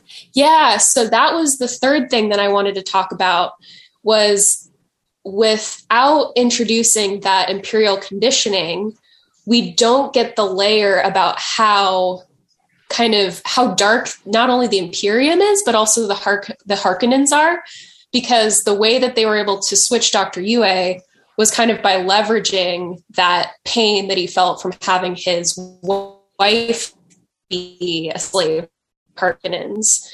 And they talked a little bit about how they like reconditioned him.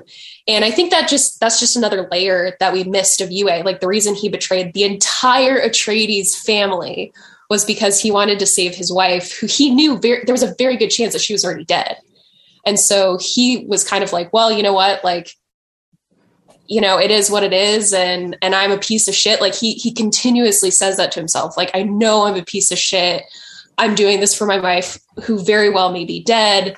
But, you know, this is the one thing that I can do to sort of get out of this situation. And then he's killed almost immediately after his betrayal, which I think is just really, it's it's well, a really great love. plot point. Yeah, yeah, it's a really great plot point about how he's just almost immediately mm-hmm. dispatched by the Baron. And that was that was a good scene in the movie. However, I think it does feel a little bit rushed because we don't get those three pretty massive pieces of how unlikely it is that Yue was the traitor. Yeah, I mean, all all valid points. I yeah, I think for me, just that Bible scene, and that was shot because I follow this Twitter account that shows some deleted scenes. I don't know how they, or images of deleted scenes. I don't know how they got their hands on them, but that was shot and was cut from the movie.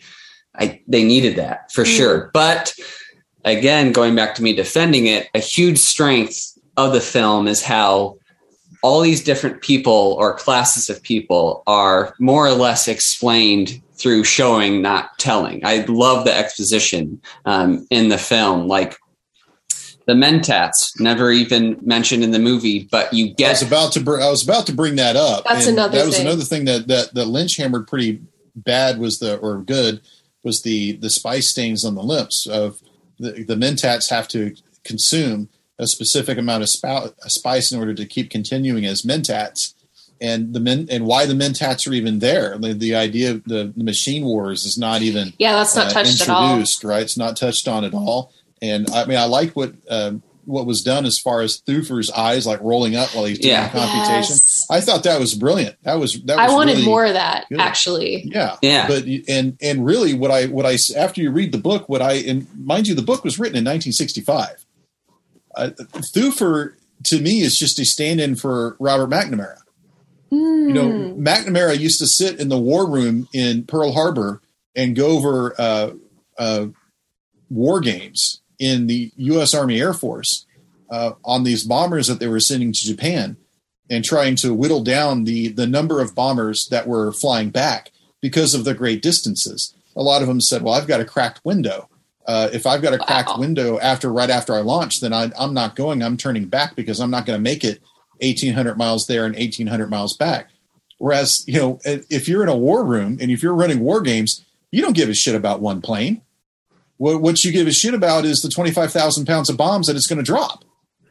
Mm-hmm. You, you really don't care if you're, that plane's going to make it back or not. You, you need you need those bombs to hit that target. And it's running running those numbers. That was the same type of mindset that fought the war in Vietnam. We need a crossover point. We need a certain amount of dead every week before we hit a crossover point. It's going to happen sometime late in nineteen sixty-eight. And then once we do that, the war will be all down. That's who. That's how they were managing that. And here we have this this Mentat effectively doing the same thing. So I saw him as a stand, stand-in for McNamara. And to be honest, he was just as successful as McNamara. You know, everything Thufir computated for turned out wrong. Yeah. And he was so obsessed with finding this traitor. It really shows you the emphasis on Yui. Mm-hmm. He was obsessed with finding this, you know, there's got to be a Harkonnen spy around here somewhere. There's got to be someone who's telling them something. And when it's, and I don't even know at the end of the novel if Thufir is even aware that it was Yui, because Thufir is taken into captivity and he's working for the Harkonnens. That's a good question. Prime. Yeah, I honestly, he, I just reread the book, and I honestly couldn't tell you if he figures that out. He, there's eventually a beat, a scene when they're all, you know, facing off against the Emperor and uh, Fade, and where Re- Rebecca and yeah, Thufir's Thufir there have a moment. Yeah, okay. Thufir, they they have a moment, and he realizes, but of course, it's too late because he's not getting the antidote anymore, and eventually is, dies. Yes. He yeah. doesn't make it to Dune Messiah. Right. But yeah, I, yeah, just as a fan of it, the, I think if they got into certain areas, uh, I think a lesser movie or other sci-fi movies really get bogged down with the exposition of explaining everything. And I, the reason a big strength of the movie for me, even though Doctor Yui isn't quite developed, is full races, full pockets of people are explained visual metaphors. So you get with both Piter and Thufir doing the eye thing. It's like, okay, they're, they're computing, they're, they're, you know, doing a request for their masters. So that that's all implied there. Uh, Duncan Idaho's ferocity, as well as the Harkonnen's values, are completely explained in one scene when he, Duncan Idaho, slaughters a whole battalion of Harkonnens. And then there's another band of Harkonnens by the Thopters, who, who they abandon the Thopters because they don't want to face off against Duncan. So they, they're ruled by fear. So they have no loyalty to House Harkonnen, whereas Atreides is the complete opposite. You get exactly their values just by whenever, you know, one chants Atreides, everyone joins in. Whenever someone approaches Duke Leto, the guards, they're, they're blade ready, I guess, like trigger happy to defend him. Like when Liet Kynes comes, you get, you have these little moments throughout the movie where I think, gosh, they, they just condensed ten pages in a second. So that's, that's why I think that's what makes up for um, Doctor Yui, in my opinion. And that was something that Lynch was not capable of doing. Yes. Yeah, absolutely. I mean, to be honest, and the, the two hour version is, is cut to pieces. Yeah. Actually, I don't like the two hour version because it's so truncated. Every scene is truncated because they're just trying to smush. You know, it's one of the glories of, of The Abyss by James Cameron is he drops the entire third act and he just ends on the second act. Mm-hmm. And if you look at the, the, uh, the director's cut of The Abyss, it goes on for another half hour, I think it is. And it, it makes a whole lot more sense that, you know, Cameron wasn't going to sacrifice scenes for, for the whole film. And I think that's what was going on. And why Lynch took his name off the three hour version is befuddling to me. He could have had uh, a, a much more um, influential role if he had worked with De Laurentiis in creating the three hour version. And I know that uh, he had problems with the opening message from the Princess of Rulon, which I think is great. But he also had problems with, uh, you know, the the artistry of we're just going to sketch out images of the throne room and just show those images and have voiceover. There was obviously a better way to do that. I think it would have been better if you just asked Lynch to do that or asked Lynch to be involved. I know that after that experience, he was not very interested in doing anything with Dune. Mm-hmm. Um, but it, it it would have served Uh, him and his product and his art and his vision better if, if he had been involved. So a couple of other notes, casting. I generally like the cast. I've got problems with Stellan Skarsgård as the Baron. It's not that he isn't, doesn't look lecherous, but yeah, I, I didn't, I had a problem with, with that. The other thing was, um, I'm willing to reserve judgment until I see part two, but I was not impressed with Zendaya. Does Does anyone know why she's famous? She was a, a Disney star uh, and okay. a singer, as well as a you know a- actress, and yeah. Okay, it, it's it seems to me, and again, this I know this was shot a long time ago, and we're dealing with a delayed industry, but it seems to me that she was cast because she's Zendaya. Yeah. And and she basically is a celebutante, and whether or not she has any real talent, I guess we'll find out. Mm-hmm. This is this was very difficult for me to say because I absolutely loved her in the Spider-Man films. Yeah, same. But having seen her in this, it just seems like, and, and a lot of this is, a, a, you know, it's Denis's fault, particularly, and his editor's fault. She's not very, she's not in this film very much. She turns, she looks in the camera, she looks mysterious, and we move on. Mm-hmm. Not a whole lot of acting, so I'm reserving my judgment. Just my my initial.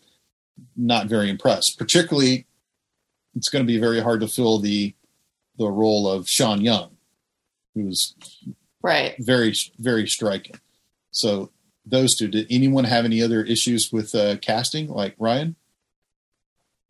It took me a while. I don't know if I would say I have a problem with Skarsgård as the Baron, but throughout the first maybe hour and a half of the movie, the makeup, I think, was to to such a degree so well done that I was like, "Who is that?" I don't know who it is.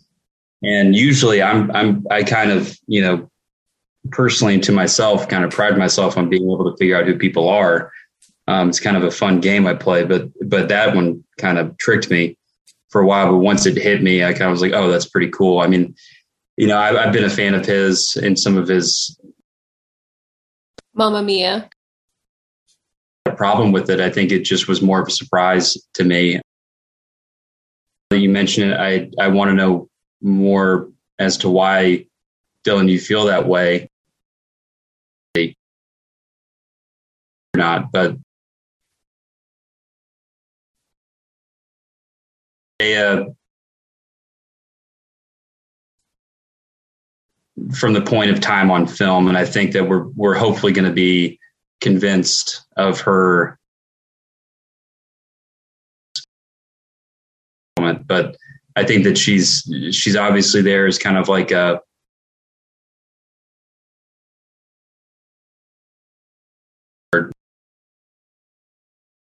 she's there for, for a reason to, to kind of suggest that the lead up to her involvement in the second piece is going to be much more prominent thing to, you know, for a director to kind of grapple with, I think, is to introduce a character, but not really introduce the character, just to kind of say, this one's there and just wait for it and trust me. A difficult thing to pull off. I think he did pull it off.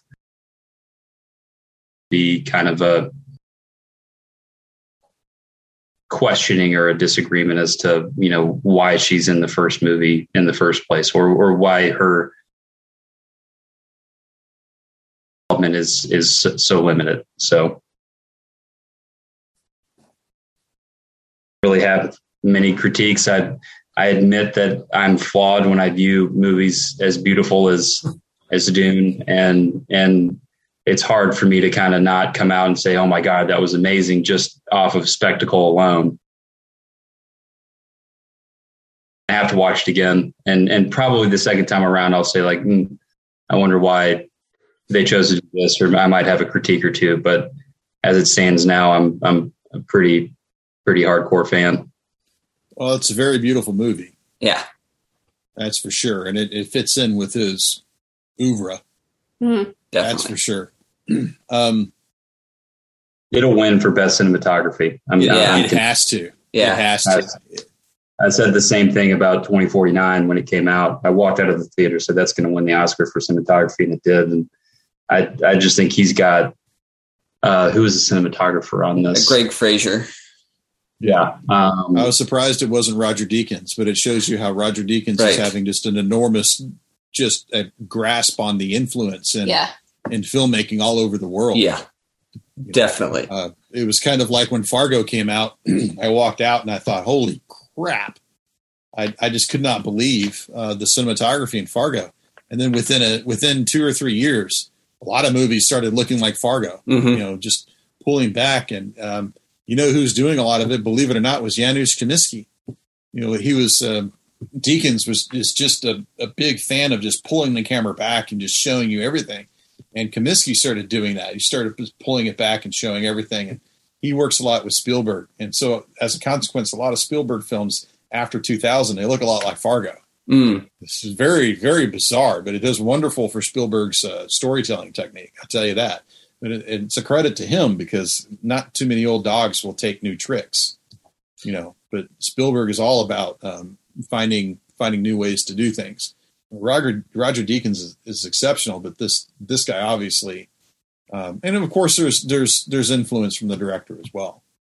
Yeah. Now, um, ending ending the film on the duel. That was another problem I I had. with it. Uh, you know, I thought that it was much more powerful to just cut to Paul and Jessica alone in the desert. What are we going to do? Where are we going to go? How are we going to survive? Credits. Mm. Is that too much of a downer? Because I was I was looking forward to opening part two with the duel. Just immediately you're introduced into danger. I am in a dangerous place. These people are dangerous, and we have to we have to move on. Thoughts? Uh, yeah, two thoughts. First thought, I'm triggered. Um, second, um, canceled. Uh, no, I think the, the thought I genuinely had while watching the film and watching the duel, knowing that we were almost done with the runtime, I was like, people are going to hate this. I think the ending here, but for me as a book fan, I'm like, book fans, I think, or at least me, I knew I was going to love it because it was a climax, not in the traditional sense of action, although there is action in the fight, but it's more of a climax of character development. It's Paul's point of no return. So he's never killed someone, just as Lady Jessica says. He easily could have killed Jameis a few times, so much so that Stilgar thinks that he's toying with Jameis. But this is... The whole time, the whole movie, Paul's having visions of his potential future. And he's been having visions of Jameis, which is a change from the book, which was something I was like, oh, are, is Jameis going to be in part two? Is he not going to die? So to, for him, Jameis to die, that was a big shock for me. I was, I had no idea what to expect, um, as, you know, knowing the story of the book and then having Jameis die after all. I think, that I think he does have visions of Jameis in the book. Oh, oh does he? Because he, yeah, because he thinks that Jameis is going to be a part of his life.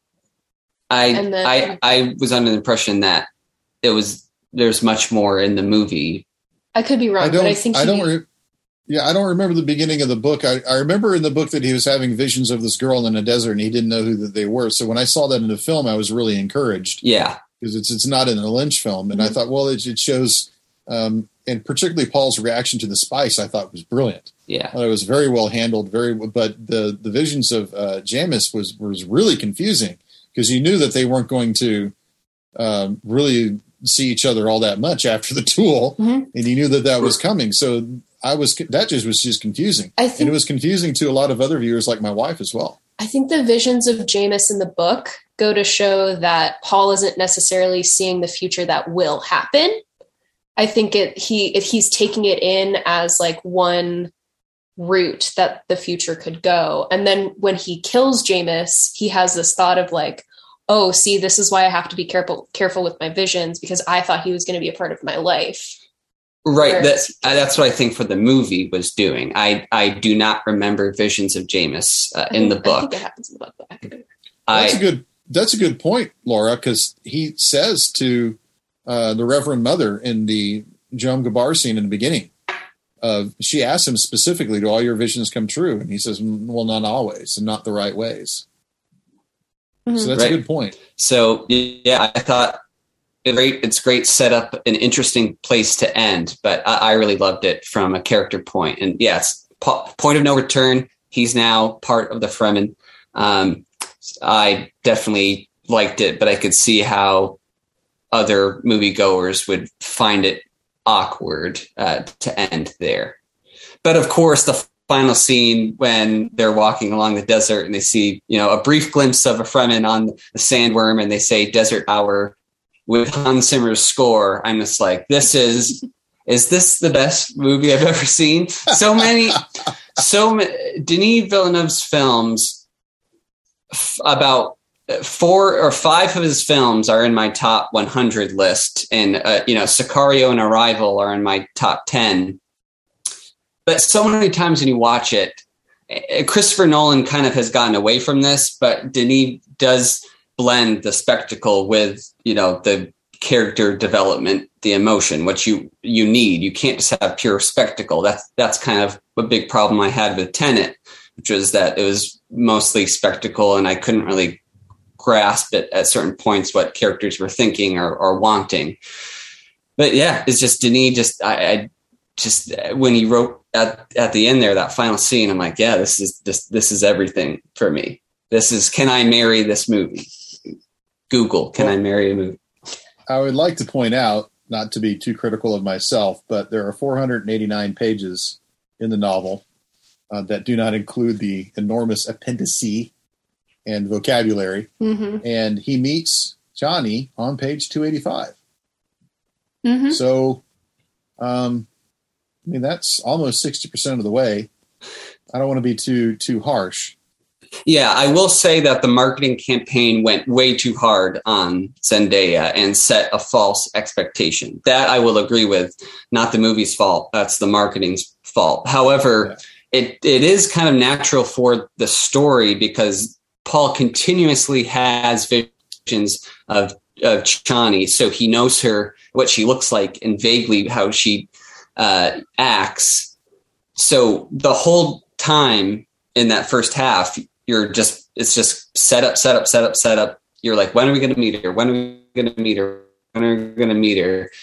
And I think that very much is mirrored in the film. It's like all the setup. And then at the very end, you meet, you meet her. And it's, since it's a two parter, we're just going to have to wait for the payoff there. But yeah, I didn't have a problem with, with Zendaya's performance. Like we've alluded to, she's not um, in it a lot, but I think she's a talented actress. I'd uh, recommend Euphoria on H B O Max. Um, uh, not the greatest show, but she is a standout. She's the lead and she won an Emmy for her performance. So I'd recommend that show. Okay. The last paragraph of Dune on page forty-nine. Do you know so little of my son? Jessica whispered. See that princess standing there, so haughty and confident. They say she has pretensions of a literary nature. Oh, Let yeah. us hope she finds solace in such things. She'll have little else. A bitter laugh escaped Jessica. Think on it, Johnny. That princess will have the name, yet she'll live as less than a concubine, never to know a moment of tenderness from the man to whom she's bound. While we, Johnny, we who carry the name of concubine, history will call us wives. So after that, and I turn the page and I find, oh shit, that's the end of the book. That's when I was like, well, that was right. The literary equivalent of a mic drop. Yeah. That was, that was Frank Herbert basically saying after four hundred eighty-nine pages, I pulled the rug under from you because really what matters in this story are the women. Thoughts? Yeah. Laura? So Dylan, you want to know? So yeah, so I, I just finished the book again yesterday. And after rereading that, my first thought was this is exactly how Hamilton ends, because the whole time we think that the musical Hamilton, and I read the book, I'm sure now it's also fantastic, but you think that the book and the musical are about Hamilton and Aaron Burr, but what they're really about is how the women behind them are the ones who documented their lives and is the reason that we can have these conversations about these interesting founding fathers.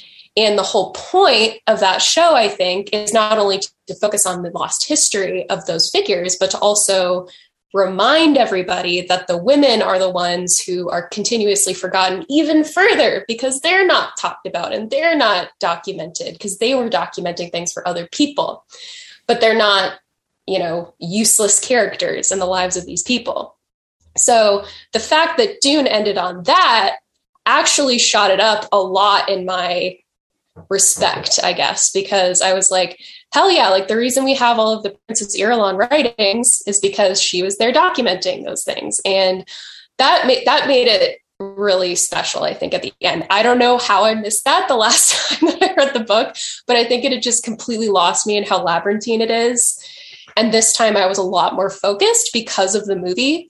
Um, I feel like I could kind of visualize things a little bit better. And so things were sticking, and then by the end, I was just like, all right, like I'm here for the book again. I'm like, I'm refocused. I like this a lot better than the first time I read it.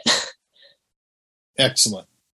excellent. I felt the same way. I felt like I could read anything that Princess Irulan wrote. Yes, it's really interesting. And honestly, those were my favorite parts the first time that I read the book, because I think that something that Dune is trying to say, something that I actually think is really impressive about it, is the thousands and thousands of years of history that have not only come before it, but you also know Frank Hubert and his son kind of tried to document after the, the original trilogy.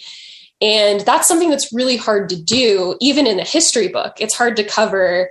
Isn't the rise and fall of the Roman Empire, that that's like, that can take someone years to read all those volumes. Like, it's really hard to document history, even a couple hundred years worth of history. Even like I just talked about Hamilton, like that's a six hundred page book about Alexander Hamilton, and it loses people sometimes.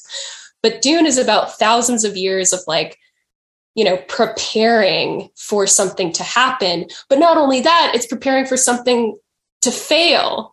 And like, what's the next step past that? So that's a really interesting thing that Dune does. It's like of history condensed in this book.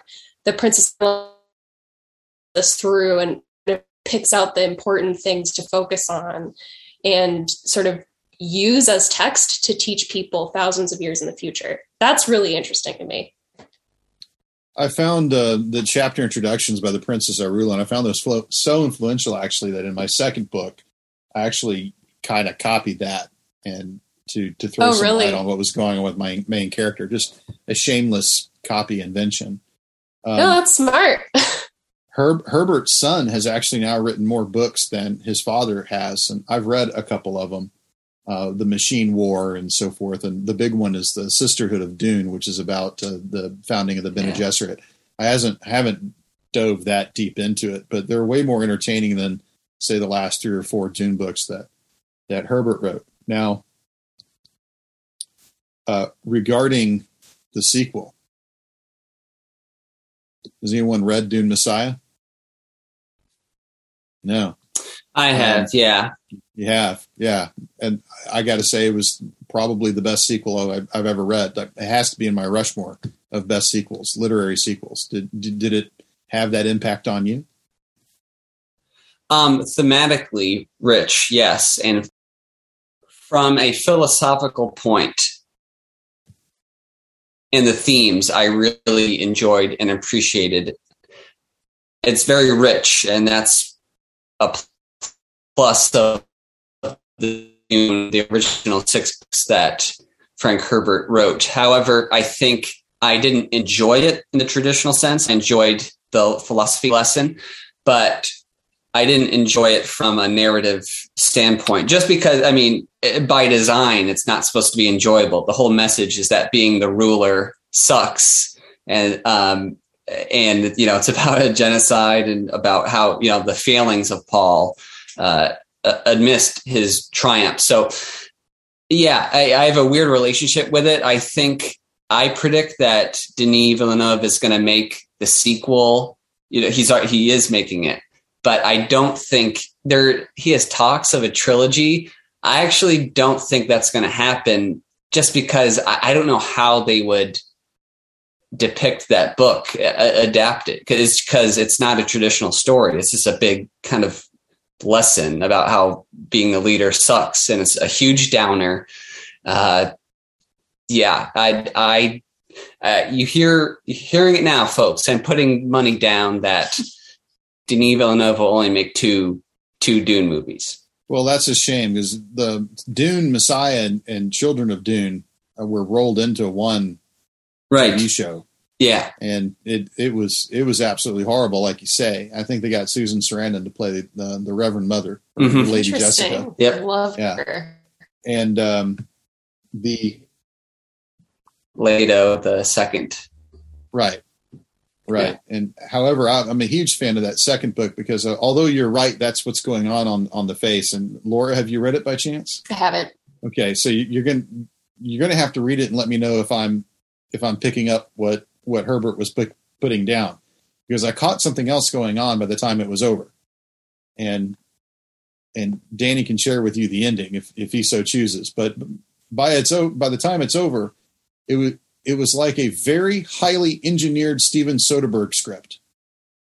everything that was going on was deliberately set forward into play and manipulated by the Harkonnens to make Paul do certain things, go certain places, and, f- and find out certain things to put him into a, a specific place at a specific time of their choosing. Hmm. The entire book is a setup. And you don't find that out until the last page. And then the novel ends. Interesting. And I I was really blown away by that. And then Children of Dune was a, a bit of a letdown. Um, but it, it has its charm as well. I'm hoping for a part three, which will be Dune Messiah. And if he wants to end it there, fine. Uh, Children of Dune does not necessarily end on an up note, but it's way more of an up note than Dune Messiah. Yeah. Interesting. Okay. You know, so I, if if he, if he wants to end the series on an up note, I would recommend doing Children of Dune and maybe just pepping it up a bit. You know, that, that coronation scene at the end of Lynch's film, where the, the House Atreides is there intermingled with the Fremen, and there's this amazing score by Toto just blasting at you.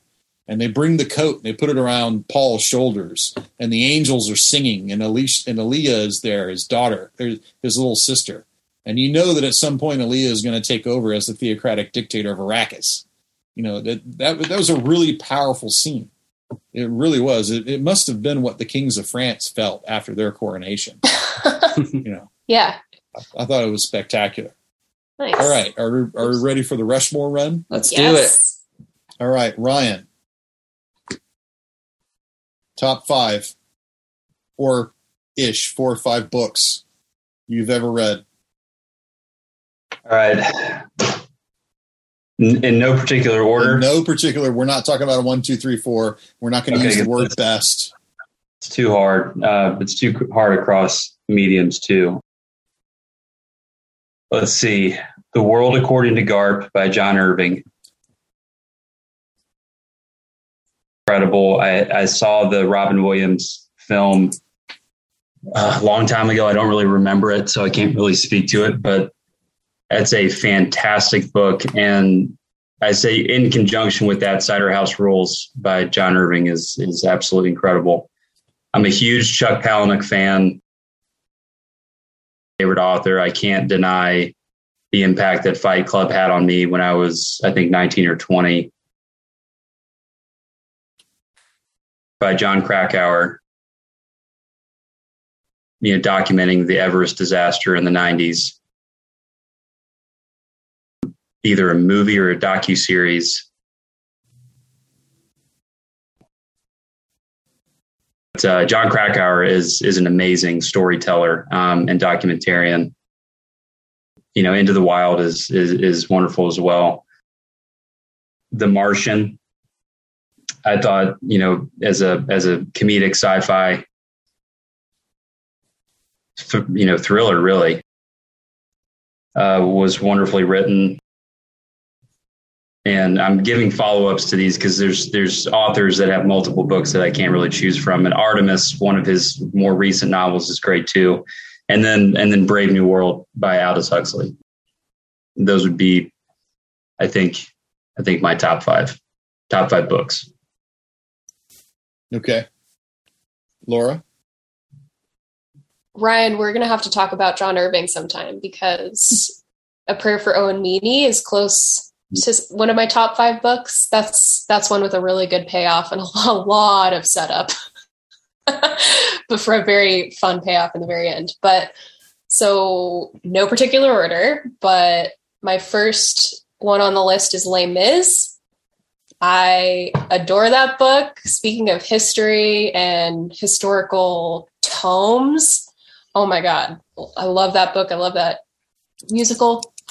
Um, the second one is a book from my childhood. It's a Y A book, but it's called From the Mixed Up Files of Missus Basil E. Frankweiler.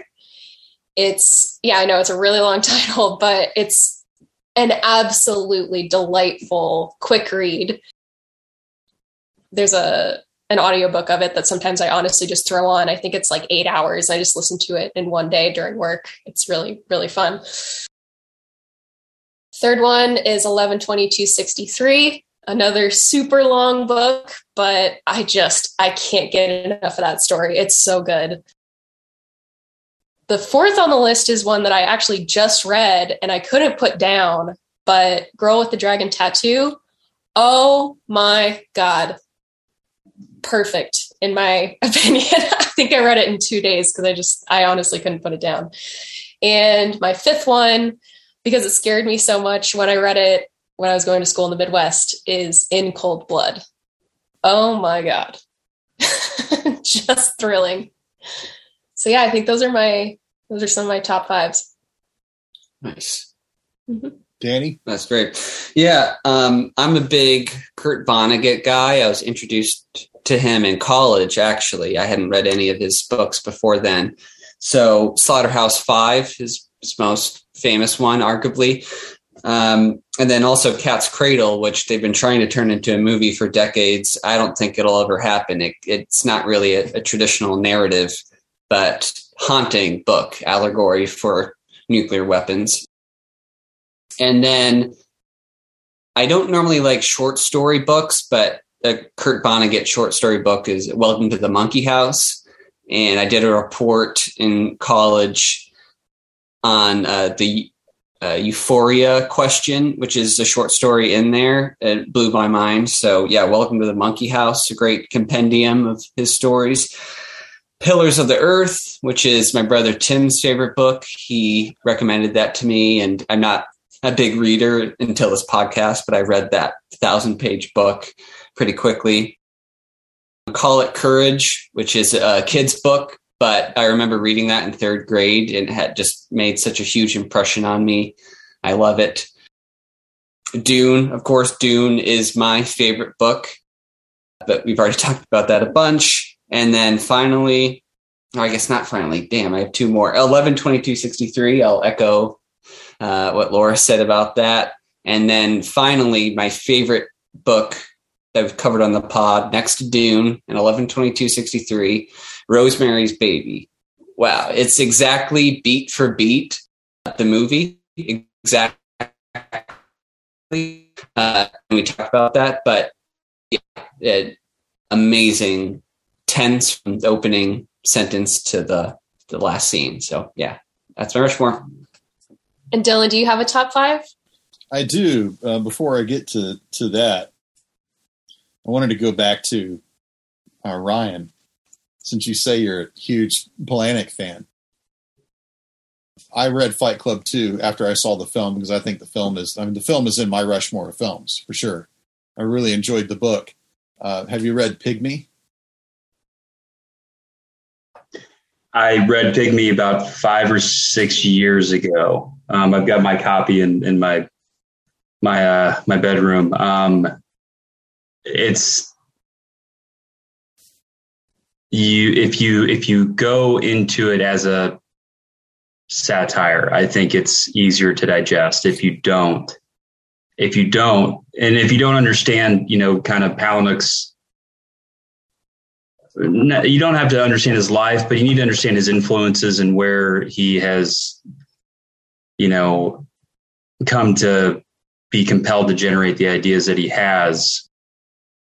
You know, I think I made the statement a couple of weeks ago that he is the, you know, the author that best expresses the maybe philosophical, seedy underbelly of American culture. I, I just, the kind of the phrase just kind of came to me when I was driving in the car a couple of weeks ago. But Pygmy, if you understand it as a satire and for what it's supposed to be, is a wonderfully dark, comedic book. But if you don't, because it took me a while to kind of understand that, if you don't, you're like, I cannot believe that somebody has written this and that it's a book. Like, this is immeasurably offensive and and awful. But once you realize kind of the angle, it changes the perspective of the book. I don't know if you felt the same way, but it's one of his one of his better works. I just can't believe he got away with it. Yeah, yeah, exactly. I mean, it's it's the book is shocking, and there's there's been a few people that that have done the same thing. I was thinking of Anthony Burgess when he wrote A Clockwork Orange. You know, yeah. The entire book is written in dialect. And uh, Stephen King did the same thing with um, Dolores Claiborne, where he introduced like a, a, a main country accent, and he wrote the entire book in that accent. Uh, no chapters, no paragraphs. Um, I don't think there's any indentions into it. It's just Train Spotting is very similar to. Yes, it is. Yeah, absolutely. Yeah, even um, that's Irvine Welsh, if I remember correctly. And even Welsh's descriptive paragraphs, which are the narrative he's trying to tell, are in that dialect. Yeah. Palahniuk was doing doing that with Pygmy from an adult who looks like a child. So he's inserted into this capitalist host family coming from a Uh, what we assume to be a country kind of like Albania that's been brainwashed by communism for for half a century, and the redacted nature of all of it, and how he was looking at American institutions and things that we take for granted was very, it reminded me of this essay I saw in college called um, Rituals of the Nasarima, where it was describing what what the Nasarima Native Americans were doing every, every morning when they woke up. And it was this very bizarrely written case study, anthropological study. And you were just thinking, man, these Nasarima are just the weirdest people I've ever read. But in fact, the entire thing is fake. If you read Nasarima backwards, it's Americans. And it was describing what Americans do in the bathroom to prep before they, they go to work, brushing your hair with your teeth with hog's hair and things, things of that nature. It was meant to spotlight that. Uh, I thought Pygmy was fantastic. Laura. Yes. You have my undying admiration for finishing Les Mis. I, you know what? I finished it twice. Whoa. I really, I really like it. Although I will admit some of the historical chapters, I just kind of skim. Stieg Larsson, Girl with the Dragon Tattoo. Um, this is one of those situations where that book came out right about the time. I was working in the oil patch at the time, and I became kind of like that guy, and I don't remember who wrote that book, Up in the Air. That guy who went through so many airports, he stopped recognizing the airports, and he went through so many cities, he stopped recognizing the cities, and just everything was, was the same to him. I got to that point where I had a million miles on United or Continental, and uh, I could go through any airport in the world. It didn't matter if I knew the language or not. And I reached that status. And if you really want to know what people are reading, don't look at the New York Times bestseller list. See what people are buying and reading in the airplanes. And I saw Girl with the Dragon Tattoo, so I picked it up and I read it on an international flight. And I thought, wow. And then I found out, of course, there was a second one and a third one. And then the Larson story behind it just makes yeah. it all that much more mysterious and so forth. And yeah. I've also thought about writing under a pseudonym and just saying on the back of the book, and he died in two thousand five. This is all we have left. And just seeing if I could corner the market that way. Uh, my wife doesn't like that joke. um, Girl with the Dragon Tattoo, I, I thought was interesting because you, you finally had a male talking about misogyny in literature. And I'm sure I'm sure there were people before that, but I don't know if those people made the bestseller list. Yeah, there and were so was, many interesting. I mean, just the the pages that separated the different parts of the book with the statistics of how many women are sexually assaulted in Sweden. Oh, gosh, yeah. I mean, even I mean, it's not even really part of the story, but it's it is part of the story. Like that's the foundation for why the entire story is able to happen. Did you see the Swedish films? No, I we are going to cover it for the podcast. Like I said, we wanted to do a Christmas episode, so I read it. I haven't seen it. Around any... We're not doing it on Christmas, no. It's yeah, like the Christmassy, month of Christmas. Christmassy story because yeah, I haven't seen it. It was marketed as the feel bad movie of Christmas. Yeah. yeah. So Ryan's expression there was classic when he said that. That's Naomi Rapace, right? That, yeah, that's right. Yeah. yeah. Oh my God. Uh, yeah.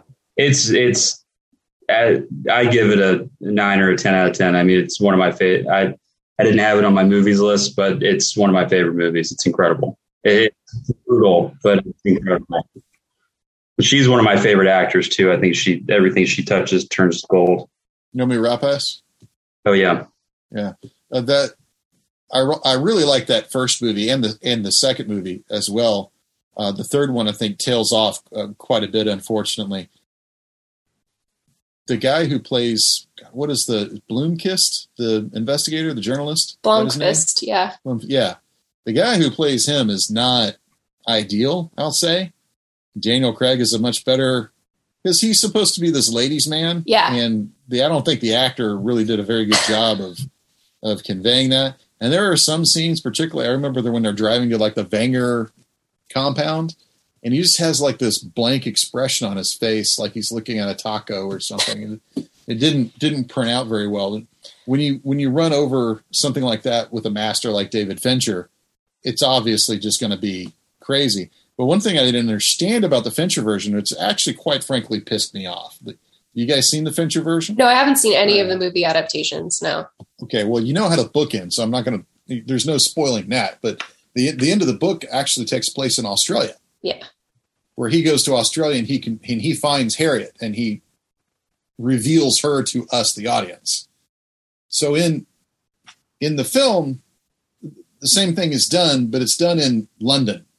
Blomkvist flies to London and then unveils this is Harriet. Does not have the same dramatic impact. Now, in terms of cost and budget, like really, this is David Fincher. This is a Warner Brothers film. How much the fuck is it going to cost to fly everybody out to the California desert to film fifteen minutes or less? I mean, I you know I know Fincher is expensive, but the fact that they wouldn't splurge for that is just mind-boggling to me. I I did not understand it at all. Right.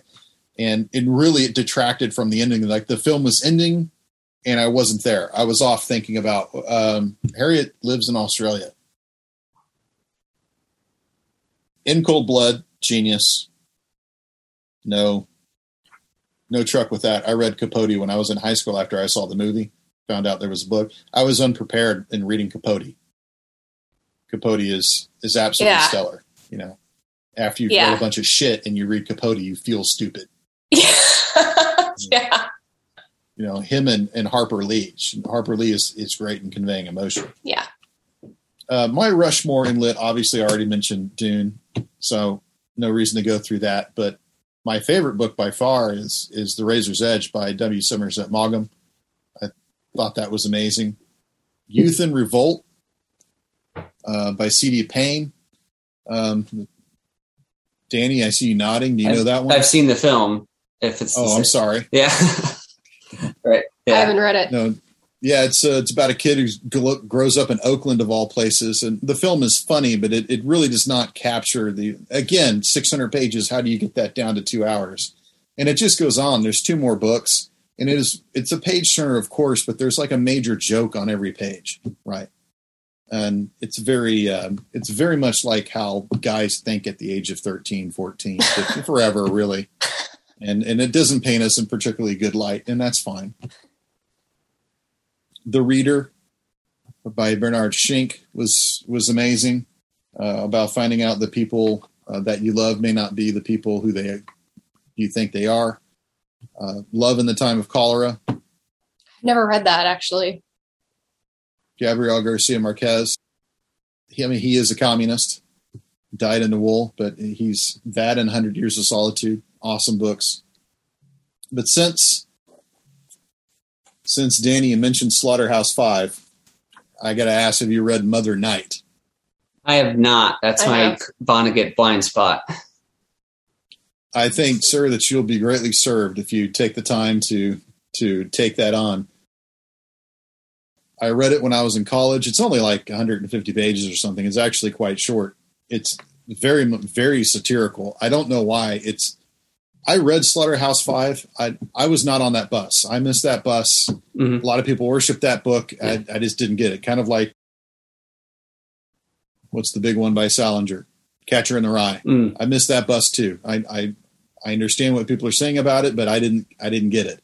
So I'm sorry I'm not in the in the Slaughterhouse Five fan house. However, Mother Night I think has replaced it for me. I totally get Mother Night. Gotcha. Cool. I, I I totally get good people who do bad things hoping that good will come out of it. Yeah.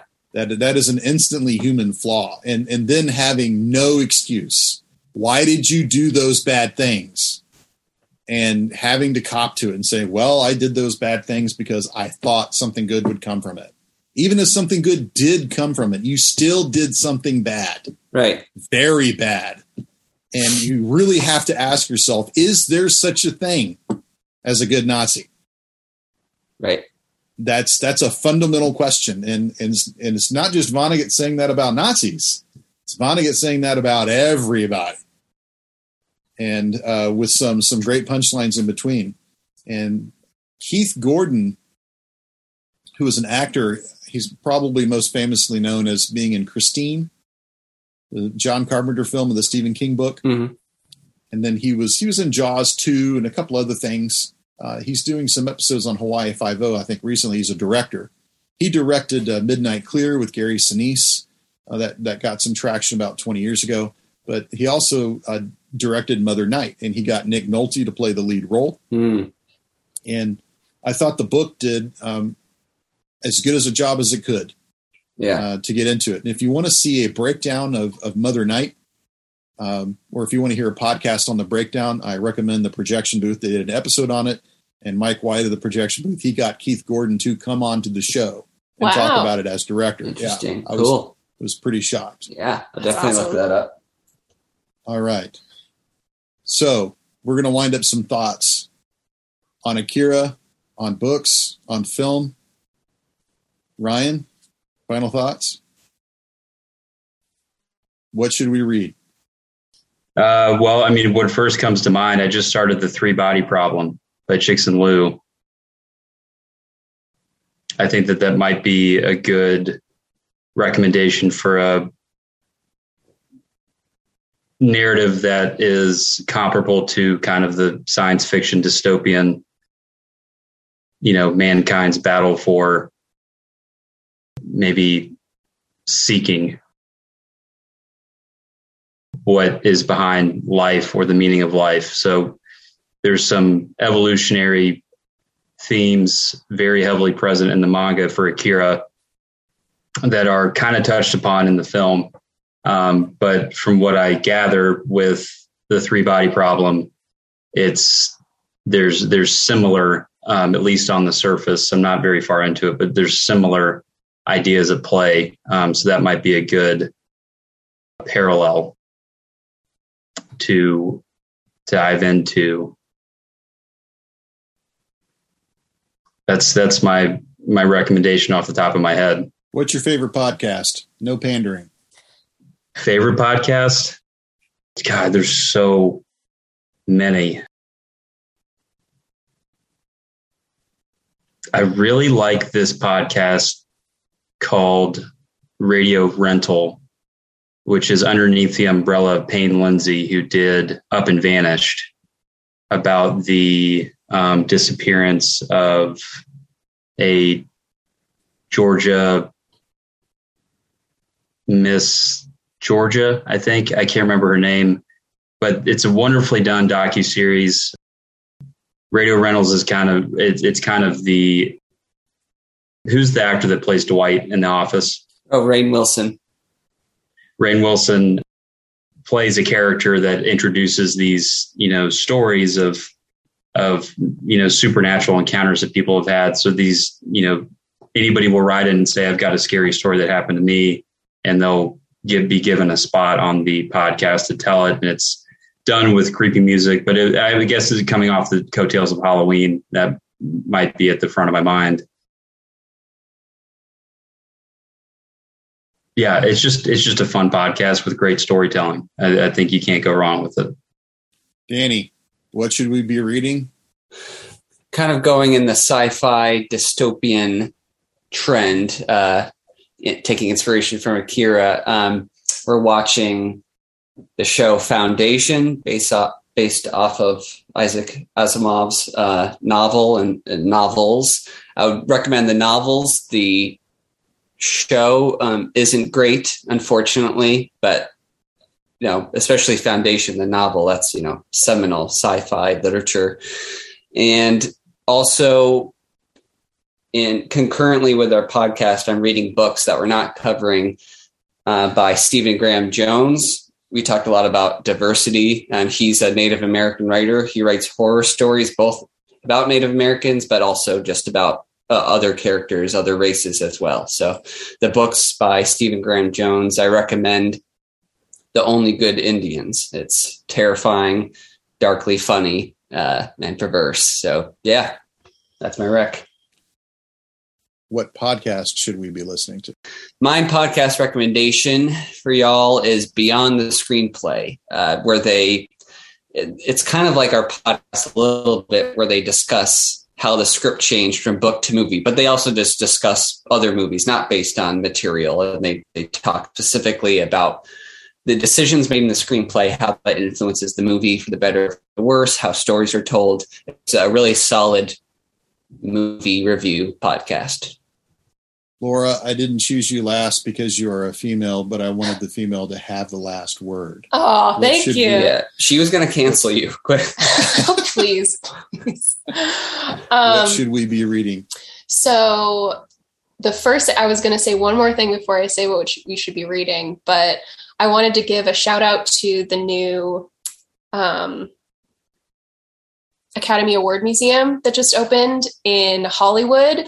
Danny and I went a couple weekends ago with our families, and they have an Akira exhibit, which includes three original cells that were shot in the movie. And I about lost my shit. I was freaking out. Same. And we took pictures and sent them to Ryan, and we were like, oh my God, you have to come to L A. So if you have an opportunity to come and check out that museum, it was fabulous. They don't just have Akira stuff with their anime section. They've got Miyazaki films and paintings and his original animated animation desk. Incredible. So highly recommend going there. And if you're interested in Akira specifically, they have cells there. So check it out. Um, gosh, as far as reading goes, I feel like I've been pretty married to the podcast, upcoming podcast episodes, but uh, so I'm kind of going through a blank right now.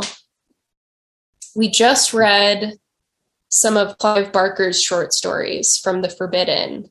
And we're going to cover Candyman, spoilers, on our podcast. And I think some of those stories were very different. I really like a good thriller and a good horror story that surprises me, because there are so many tropes out there. In fact, I just read Dracula, and sometimes it's fun to go back. I've never read that story, but sometimes it's fun to go back and see where the tropes come from, because obviously a lot was inspired by that book. So I've read so many thrillers and crime novels and horror stories that if something can scare me or creep me out or make me some, think of something in a different way, then I like that a lot. So The Forbidden or yeah, collection. Bo- Books of Blood. Books and, of Blood. Yeah. Thank you. The Forbidden is a story in Books yeah. of Blood. But so those have been good. Uh, I would say that it's probably not a huge surprise that I'm a fan of Crooked Media. Um, I like a lot of the podcasts that they put out because I'm a, you know, a bleeding heart liberal, I guess. What? um, um, so I really enjoy the short series that they have going called This Land. It discusses two um, very topical issues going on in the Supreme Court with uh, that have to do with Native Americans and their land rights, but also their um, their rights over their children. So it's really interesting because I don't think that I had learned a lot about um, like the legal rights of Native Americans going through my, you know, education. So it's really informative, really, really well produced. Thanks very much, everybody, for, for coming on the Super seventy podcast again. I really appreciate it.